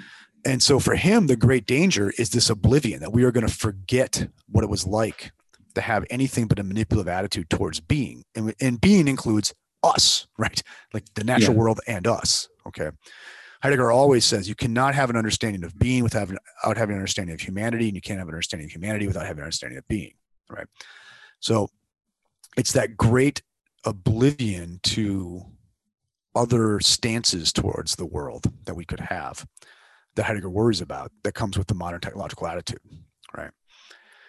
And you know, this, this is one of the, the really fascinating things about Heidegger's critique, though. He says, you know, he quotes, he- he's he's he's obsessed with the, the, the German poet Hölderlin, okay, and he quotes this line where where the poet says, um, "Where the greatest danger lies, there also lies the saving hope." Something to that effect. Okay, where where where the, dan- the greatest danger lies, there lies the saving hope. And so Heidegger thinks the fundamental kind of um, attitude of modern technology is this idea that we run the world, right? The world's here for us to extract from, right? It's our doing. We can do it. Like we can go get what we want and bring it back. Okay. And he says, well, if you accept that that's your destiny, like you cannot help but see being that way, okay, then um, you actually are in a way overcoming that destiny, right? Because what is the illusion of modern technology is that we're running things, right? But if you accept modern technology as your destiny, you're admitting what? That you're you're not running things. You can't help but see being this way, right? So it's sort of the, it's like this really interesting ironic paradox I see in the high, that he's intending there is by admitting that we are trapped in thinking of the world in modern technological terms is in a way to begin to overcome thinking of the world in modern technological terms because you're admitting it's not up to us how the world shows up to us hmm. Hmm. which is in a way to start to work with the world again. Okay. And that's why he says where the where where the greatest danger is to admit, right, that, that technology is our destiny is actually where the saving power is, because it's to say we have a destiny that's not our doing. But what does technology tell us? We have no destiny. We can do what the hell we want. Right. Hmm. Right. Interesting. Yeah. So that's my that's my quick and superficial and unfair. right. Would would Heidegger think that human beings are um that to be a human is to be technolo- technologically oriented in that Yeah. like you know i'm uh, to give a to give like a a quick analogy you know if you take like early modern man right he's always making tools Yeah. and maybe he has a, a early modern man one guy is very good at making fish hooks and the other guy's very Yeah. good at at fishing so i but i suck at fishing so i'll be like okay i'll make you a fish hook and every every 10 fish you get i get one of those Yeah. and the guy fishes so is it so to me because in my mind to be a human is to be technologically oriented in Yeah. just just just the nature of being a human and so you know i'm curious to know if is, is that or am I- misunderstanding heidegger No, I, I mean, so you know, the terminology we'd have to play with a little bit. You know, Okay. like he, he likes to distinguish between actually between techne in the Greek sense and technology. Okay, Mhm. uh, we're makers, we're doers first for Heidegger. Okay, and, and this and this is this. I mean, so there's there's a you know Heidegger like Wittgenstein has this turn mid career. Okay, um, has a lot to do with his, his relationship to the Nazis. I think probably okay, but um, but one of the I think this remains throughout from the Heidegger of Being and Time to the Heidegger of the question concerning technology in, in the 1940s, okay, 1950s. Um, Amos, you, you mentioned you're, you're reading Being and Time, and, and you mentioned the, you know, this distinction between the ready to hand and the present to hand, okay. And in Being and Time, you know, Heidegger points out that the way things primarily show up for us is in terms of the is in terms of sort of readiness to hand okay? Meaning that we we primarily live in a world of uh, environment an um, umwelt right is, is his word right of practical involvement where you know we surround ourselves by tools and and you know i'm going to put in scare quotes pieces of technology okay um that are available to us that let us sort of structure an environment that we can find our way around. Okay. Um, and he thinks that is sort of the primordial way. That is how human beings show up in the world. Like we are, we show up in a world of practical involvement. Okay. Um, and it's interesting, you know, that this is very important in the early Heidegger, and I think it's actually important throughout. Is you know, this is his example. You've got a hammer in, in your workshop, okay, and you know the hammer is available to you, and it's there when you want it. You don't really have a theory of hammer when it's available to you right? But then you can't find the hammer or the hammer breaks and suddenly you know lo from whence come hammer right? You, know like what what is a hammer? What is the concept of a hammer? But it only happens when something went wrong. Hmm. do you see that? And so heidegger sees the whole notion of theory being higher than practice is um it's bad cases tough cases making bad law right? That we've defined human rationality, human involvement, human nature in terms of of explicit abstract thinking that only happens, he thinks, when our worlds break down, not when they're operating. Okay, did you see that? Mm. Right. So, uh, in a lot of ways, like he thinks what we've forgotten, right, what we've become oblivious to, was what it was like to be in a world, to be in a world of practical involvement, to be in a world of of exchange with nature, right, in the way our ancestors were. That's interesting. I, that, okay, so, so that's that that that that that, tugs my what is that phrase? Tugs my heartstrings or whatever. Yeah, whatever. it tugs my jujitsu strings, right? Right. I mean, you, you, you, yeah. right? I mean, you can see right? what, yeah. what is that? It's a world of involvement. Yeah. World, and then what we, we previously talked about in the Nassim Taleb having skin in the game, where one thing that I've um, that I've been thinking about is you know previously i used to think okay um, you know to be a human being is to think only to think abstractly and yeah. to live in the world is all about logic and, and trying to understand language yeah. but what i've realized i mean what i'm realizing and i'm not saying i'm correct is you know there's a sense in which that sort of understanding my previous understanding of what it means to be human was so devoid of the whole human being yeah that you you, you lose you, you get to a point where you think I, I mean, I'll give you a good example. Like some of the beliefs that I hold to, I hope I, I immediately sort of grab grab onto, and then I find reasons for it, and then when I find reasons for it, it reinforces it. Then I find, yeah. You know, then I believe it. Then it's sort of this cyclical thing. But where did it start, though? But where did it start? Yeah. Right. And I mean that. So maybe I should. This goes back to that that profound conversation I thought you and I had uh, a couple weeks back. Yeah. Mm-hmm. Yeah. Yeah. Um, now, now, now, keep this in mind though. So, I mean, that, that's basically. I mean, oh my god, I'm, I'm being like like irresponsible scholar here. Okay, so, but, what the hell, right? It's the internet. um, yep. Uh, yeah, there, there's a whole second half of Being and Time though. Okay, and he says so. For, you know, for the most part, we walk around in a world of practical involvement. You know, I'm not I'm not theorizing like you know I'm not in the line at McDonald's like, you know, whither come the hamburger, right? You know, I'm just, yeah, I'm yeah. just involved. I'm doing things, you know, or, you know, I'm not, for the most part, I'm not, you know, contemplating the essence of my wife. I'm just digging her and I'm involved in love with her and all that. Mm-hmm. You know, I'm not having a theory of things. Okay. But Heidegger does say, you know, that can be grossly inauthentic. That can just be conformity. That can be just you know going with what you happen to inherit and never having any critical distance from it never owning it right? He calls it inauthentic right? And he thinks at some point you know authenticity demands of you to like hold this out over the nothing and to sort of ask yourself right you know to see that this this environment of involvement that you've inherited there are other ways things could have gone right? There are other environments of involvement that you could have inherited right? And and so he does demand a kind of critical distance from this and for you to hold it up and ask yourself you know can i really buy this thing? Right? And there's dispute whether the heidegger of Being and Time thinks you can ever answer that rationally or not okay? Mm-hmm. um and you know, and I don't really care what the historical Heidegger thought about that, right? But, but I think there is something to be said. Like at some point, you've got to like put this world of involvement of yours into question. And, and I think this is what, you know, like this both happened, like we all have to do this on our individual lives. I think it happened in like Western history, you know, when, you know, when Plato first said like, why are we doing any of this? Right. Um, and, and, and then there's this, you know, and, and there's this question, you know, like how can you return to it after that and all this, but he doesn't rule out that you should have a critical, rational stance towards your world of involvement. Right.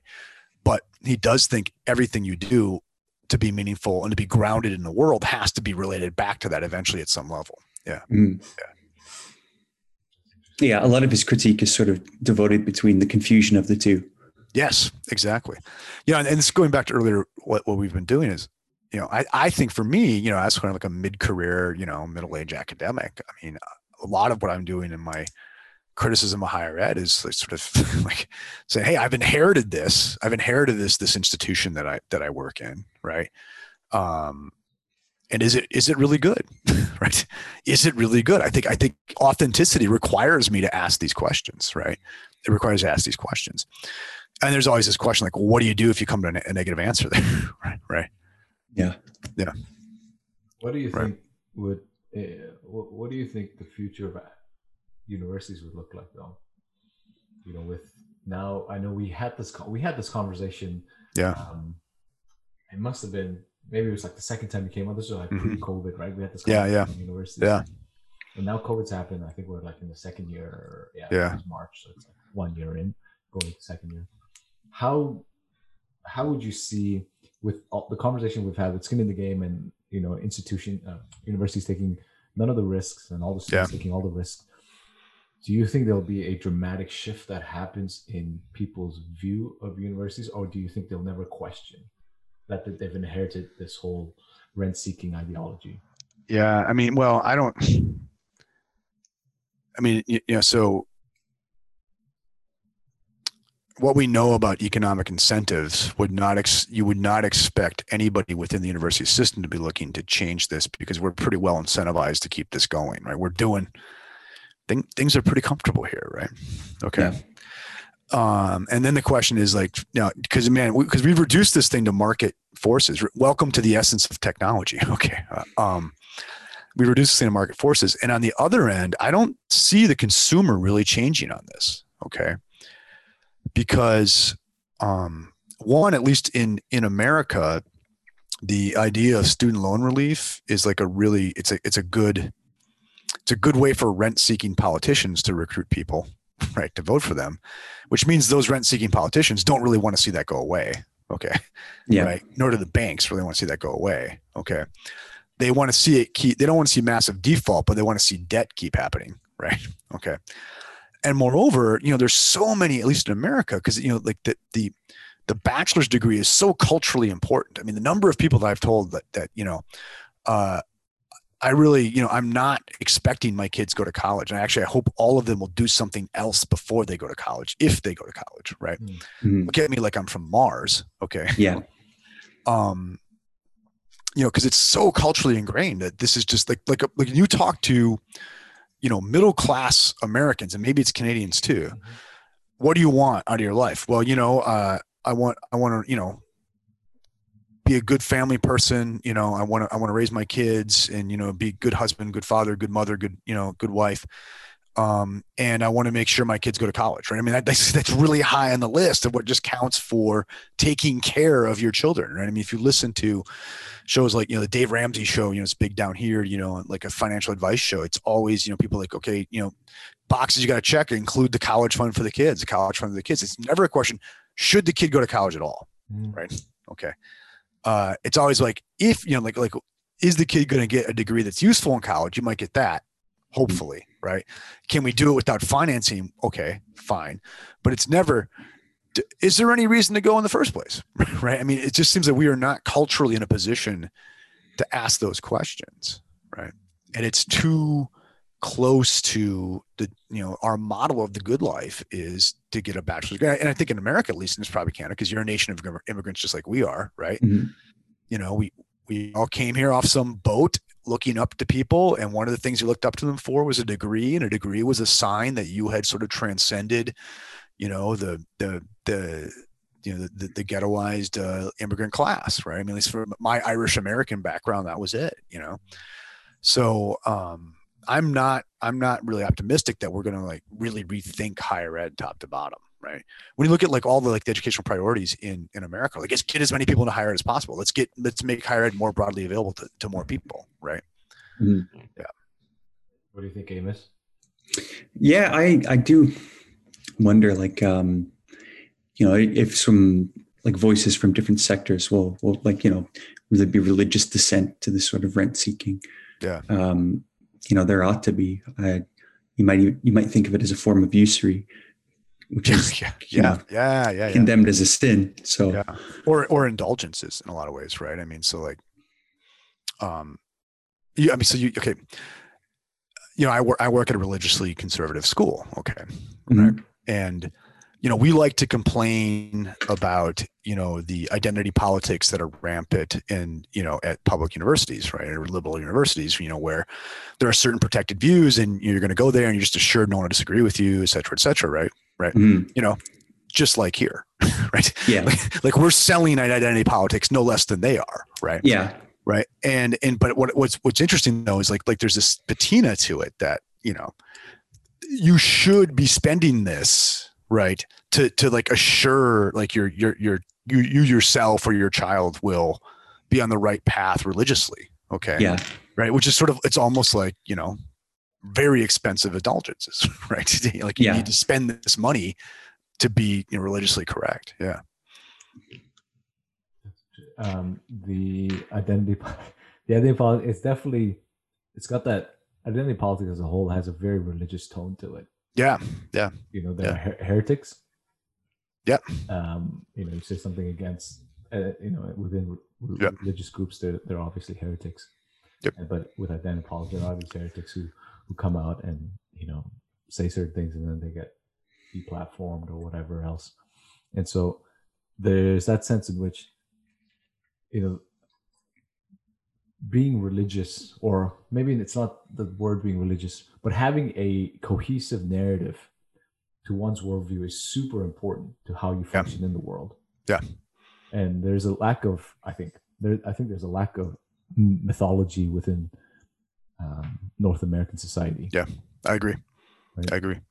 Well, you know, and, and so, um, and then we don't have a shared mythology, right? Right. yeah, Uh, and so, you know, so like on the one hand, I understand like, like, there has to be a narrative, right? There has to be something that coheres us together. And if we just say our narrative is there is no narrative, then we have a cacophony and no one learns anything. Okay.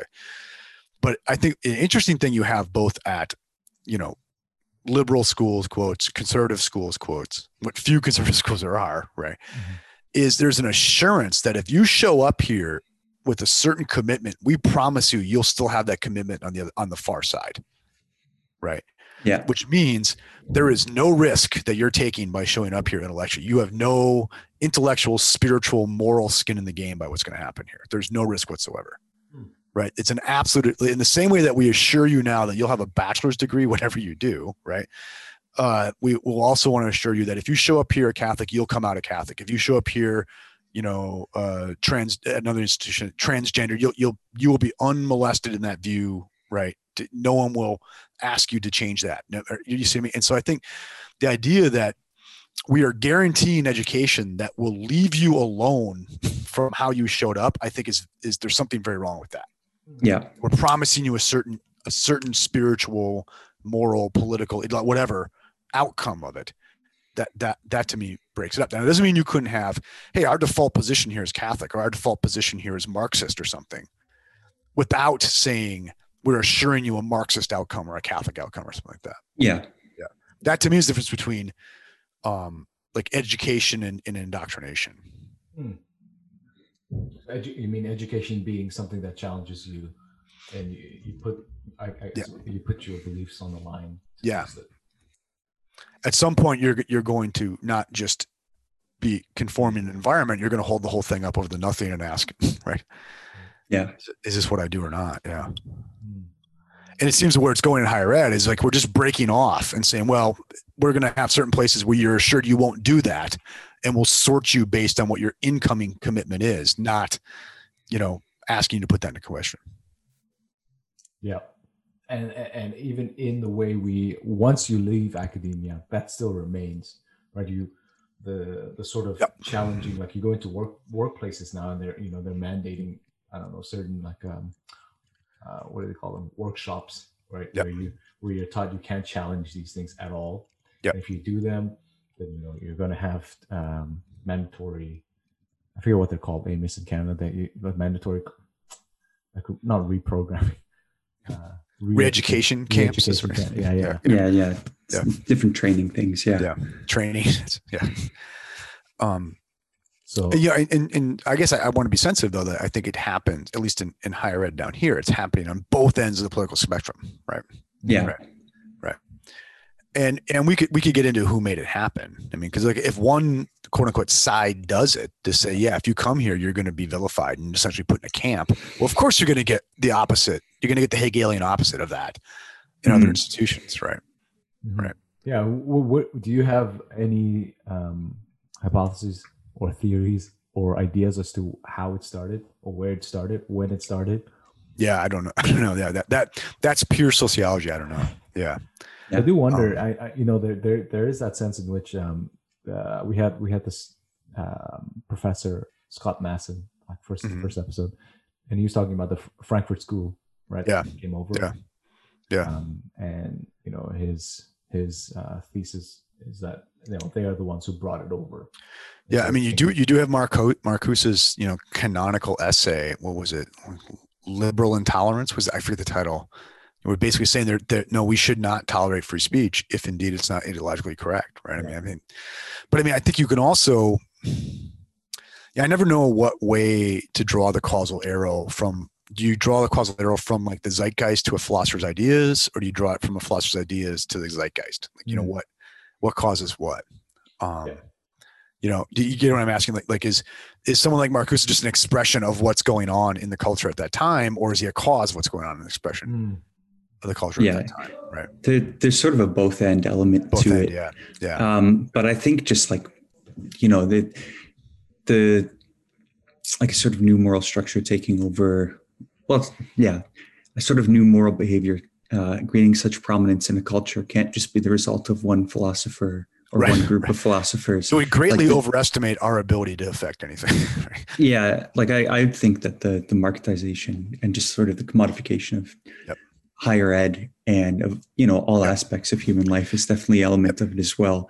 We and, want and, I, to- and I think you've, you've got to embrace, you got to see like how deeply commodified higher ed has become. I mean, I know like, like Yeah. the thing now in higher ed, it's niche marketing, right? So you take an institution like mine in the, uh, in the 17 years I've been here, while most small colleges in North America have like shrunk down, they've been in trouble. We've more than doubled in size. Okay.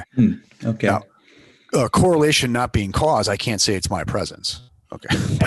but, but, but, um, and why is it? Because we have a niche, like we have this like conservative Catholic niche, right? Mhm. And so, like, this is what if any, the internet taught us anything is you don't need, like, all you need to really get filthy, stinking rich is a loyal, like, one half of one percent of the market, right? Yeah. You don't need the, you know, a big chunk. And so, in, in and I, I know this is in the higher ed literature now is to seek niche markets right for Mhm. and but niche marketing is going to be it's going to lend itself to this kind of like myopic ideological definition right um which i, I think is going to do great damage especially to religious missions of institutions right Hmm. it's going to commodify them yeah Okay. Yeah. Yeah. th- th- So there, there's this there's this idea of um, 1,000 true fans. Yeah yeah yeah yeah yeah you only need a thousand true fans to really make a living. Like if a thousand true fan, if you have a thousand true fans who are paying you, if you're just a creator of just a, a normal, like if you're a philosopher, Jim, let's say, let's say you decide to quit, right? And you have a thousand people, and i Who- i may have you know, there's um, and they said, okay, hey, you know, we we've we've listened to all of Jim's podcasts on all the all the all the podcasts he's been on, and there's let's say ten thousand people listen to it, and then of the 10,000, 1,000 was like, man, I I really love what Jim's teaching. Excuse me. Yeah. I'm willing to pay ten bucks a month. A thousand people paying ten bucks a month. yeah You know, you don't really need if a thousand people are paying you ten bucks a month, you're you're pretty much set, right? You just need those thousand true. yeah yeah, yeah. let's do it But I do wonder if Yeah, that, that is yeah. the way you're gonna go. There's um Yeah. there's a guy on Twitter, I forget what his name is, Ed Yeah. Mushi or something. He's like Yeah. a Mediterranean guy and he teaches philosophy online, and he was Does he saying- really? Yeah, and he was saying I didn't realize that, that my niche um, school of philosophy. I forget what he teaches. I think he teaches philosophy of science and philosophy of mind and metaphysics. I think that's what he teaches. I could be wrong. Uh, I have he was saying I didn't realize that there were people willing to pay to learn from me online, and these were, and his students were not university students. They were Yeah. uh, like middle aged people Yeah. who were working in the office. They just wanted Look, to I, I've I've had and like you know I've been doing a lot of podcasting lately. I've had inquiries. Oh yeah. Like I've, had- yeah, I've had inquiries like, whoa, that surprised me. Yeah, of just you know ordinary folk. Hey, would you would you teach online? Interesting. Yeah, Maybe you should, Jim. What do you think? Yeah. I'm thinking about it. okay. Um, I mean, because here's here's the thing, and and and, and going back to like, I, I don't want to cause Amos great despair as he begins his academic career, right? Though though I'm not sure I would do it again. Okay, but yeah. um, I have this class right now uh, where we're reading we're reading Heidegger's What Is Called Thinking, and it's this amazing text. And I and I and the and the young people in that class, if I may, in all humility, they are being done great good by what's going on in that classroom, right? Uh, not because of me, but because of Heidegger, right? Okay, Mm. and and we read we read Kant's Critique of Judgment, and then we read Heidegger's What Is Called Thinking, and that that has been a very good experience for those young people, and it's been a very good experience for me. So there's great things happening in that classroom. Okay, but when I look out there, I'm like, is it worth a hundred thousand dollars of debt for those people? Yeah. To me about Heidegger. I cannot say that that is the case. Okay, um, and that makes me think, like, but man, I mean, just from, I mean, this is the this is at the end of the day that this is why I am a capitalist. Okay, like there's a there's a better way, a more efficient way, a market driven way to, de- de- deliver this, right? Rather than at a hundred thousand dollars to, to deliver at a hundred bucks or what, whatever, whatever the number is, right? Um, that you know that that it just seems to me that at this point we should be thinking like how how can we keep the lights from going out on Western civilization without being, you know, uh, risk offloading, rent seeking jerks, right? Uh, and that and that for me is my it's a it's a question I'm thinking a lot about right now. Yeah. By the way, you guys are partly doing it. You're partly, I mean, not part. You're doing, you're doing, you're doing it, right? You're doing it. You guys have inspired me this way. Yeah. Hmm. No, it's not paying your bills, right? So, No. yet, yet, yeah, Yeah. Yes. yeah. Right. Yeah, what do you think, Amos? Oh, yeah. yeah. Go for it. You're Oh, I, I was going to say let's let's keep going and uh, get our get our thousand loyal fans. Yeah, I mean, true. yeah. I mean, it, it, it really is true. I mean, you you think about it, like, you know, the I, I'm- I'm thinking about the, the some of the courses that I've taken in universities in grad school, and I think, man, I mean, I I don't know if I the the amount of money I had to pay for those courses would I go back and take them? Probably Yeah. not. You Yeah. know, but the books like Nassim Taleb being the cl- like I know I, I don't know how many times I've talked about Nassim Taleb on our podcasts before, but that man single-handedly not changed my mind, but helped me understand some of the thoughts that I've been having, but I just couldn't articulate it. yeah, I think he's Yeah. brilliant. Yeah, Yeah, but he, he's a Yeah. real uh, asshole on the internet. Just Yeah. Is he really? Fair yeah. man, man, like reading the book. I mean, that's no surprise. And frankly, I'd be disappointed if he weren't, right? Because because because a guy who's willing to put skin in the game is going to be an asshole. He's going to Mhm. tell you what he thinks because he's willing to take risks. Yeah, yeah. and you know, and, and something, uh, something tough that um, with with putting skin in the game is the the the risk of losing friends or colleagues or or people that you know because you you you put your thoughts out there. And Yeah, then, yeah. You know, that's just the risk. yeah let's see let's see how widely this thing gets distributed. um, is that so? We we got to wrap this up. Yeah. Amos Amos has to head out soon. So Yeah. fair enough, man. It's got, what? fair enough. When, when's your book coming out, Jim? I have no idea. So it's I've got um I've got some editorial interest in it, so I'll send it to send it to them. Okay. And it'll be a year, I bet. Yeah, it takes some year? time. Yeah. Okay. I think by the time it hits the shelves, yeah, definitely. Right. You Yeah. have you been working on a few over the past year? Or Yeah. Just okay. Well, it's been I- I mean, uh what I thought were multiple projects morphed into one one big one and Okay. yeah, and so um and, and once I get this off, then it's going to be start thinking about aliens, I guess. So you know, Okay. see. I mean, you never know. I mean, like I might I might get into the alien thing and realize there's no there there to write about, just a bunch of good questions, right? But that I, I really I really want to look at at the alien thing from a philosophy of mind uh, perspective. Yeah, Um, and you know, you've been going on a lot of podcasts. Uh, been doing some you know, yeah. over the past, you know, since we since we since we first talked to you. Um, What is one podcast that you've been on Mhm. that if somebody wanted to find out more, just in general, yeah, um, Jim's thoughts? that's cool. What- There's what something called the, the the Pat Flynn Show that I'm on almost every week now. Okay, are you, are you are you like a co-host now? Well, you know, I, I want to be careful with co-host because I mean Pat does all the work, right? okay, and um, I just show up and you know and and and talk shit, right? Uh, but it's it's a he, you know it was interesting. So Pat asked me on because he's uh, he was interested in philosophy stuff, and we got on him, and and and he's also a, a like a, a personal trainer. Uh, he base he mainly makes his living on, on the fitness side, right? And so he's a, he, he it's basically a fitness podcast that he dabbles in philosophy, not dabbles, does philosophy on it too. And um, we started talking, and realized I had been training with kettlebells as long as he was, and and so anyway, so it's an interesting crossover for me because I can talk fitness and I can talk jujitsu and I can talk. Does uh, he do philosophy stuff. Jiu-jitsu? He doesn't. He doesn't. To his Come on, Pat. Pat, if you're No, listening, Pat to this, Flynn. you better you better do jiu-jitsu, man. Exactly. Exactly. Yeah. So that, So- that so what's the podcast called? It's called the Pat Flynn Show. Oh, or and people can find it. He's on YouTube under the Pat Flynn Show, and uh, it's also chroniclesofstrength.com, I believe, is his web web page where he, he has it there too. So I have a bunch of episodes on there. is there one particular episode you would? Let me think. Um, we had one where we talked about Nietzsche. That was pretty interesting. Okay. Yeah. Okay. Is that recent? Uh, yeah, last probably last month or so. Okay. Yeah. So Yeah. people can check that out. And Check that out, Last, yeah. Any last parting words of wisdom? Uh oh man.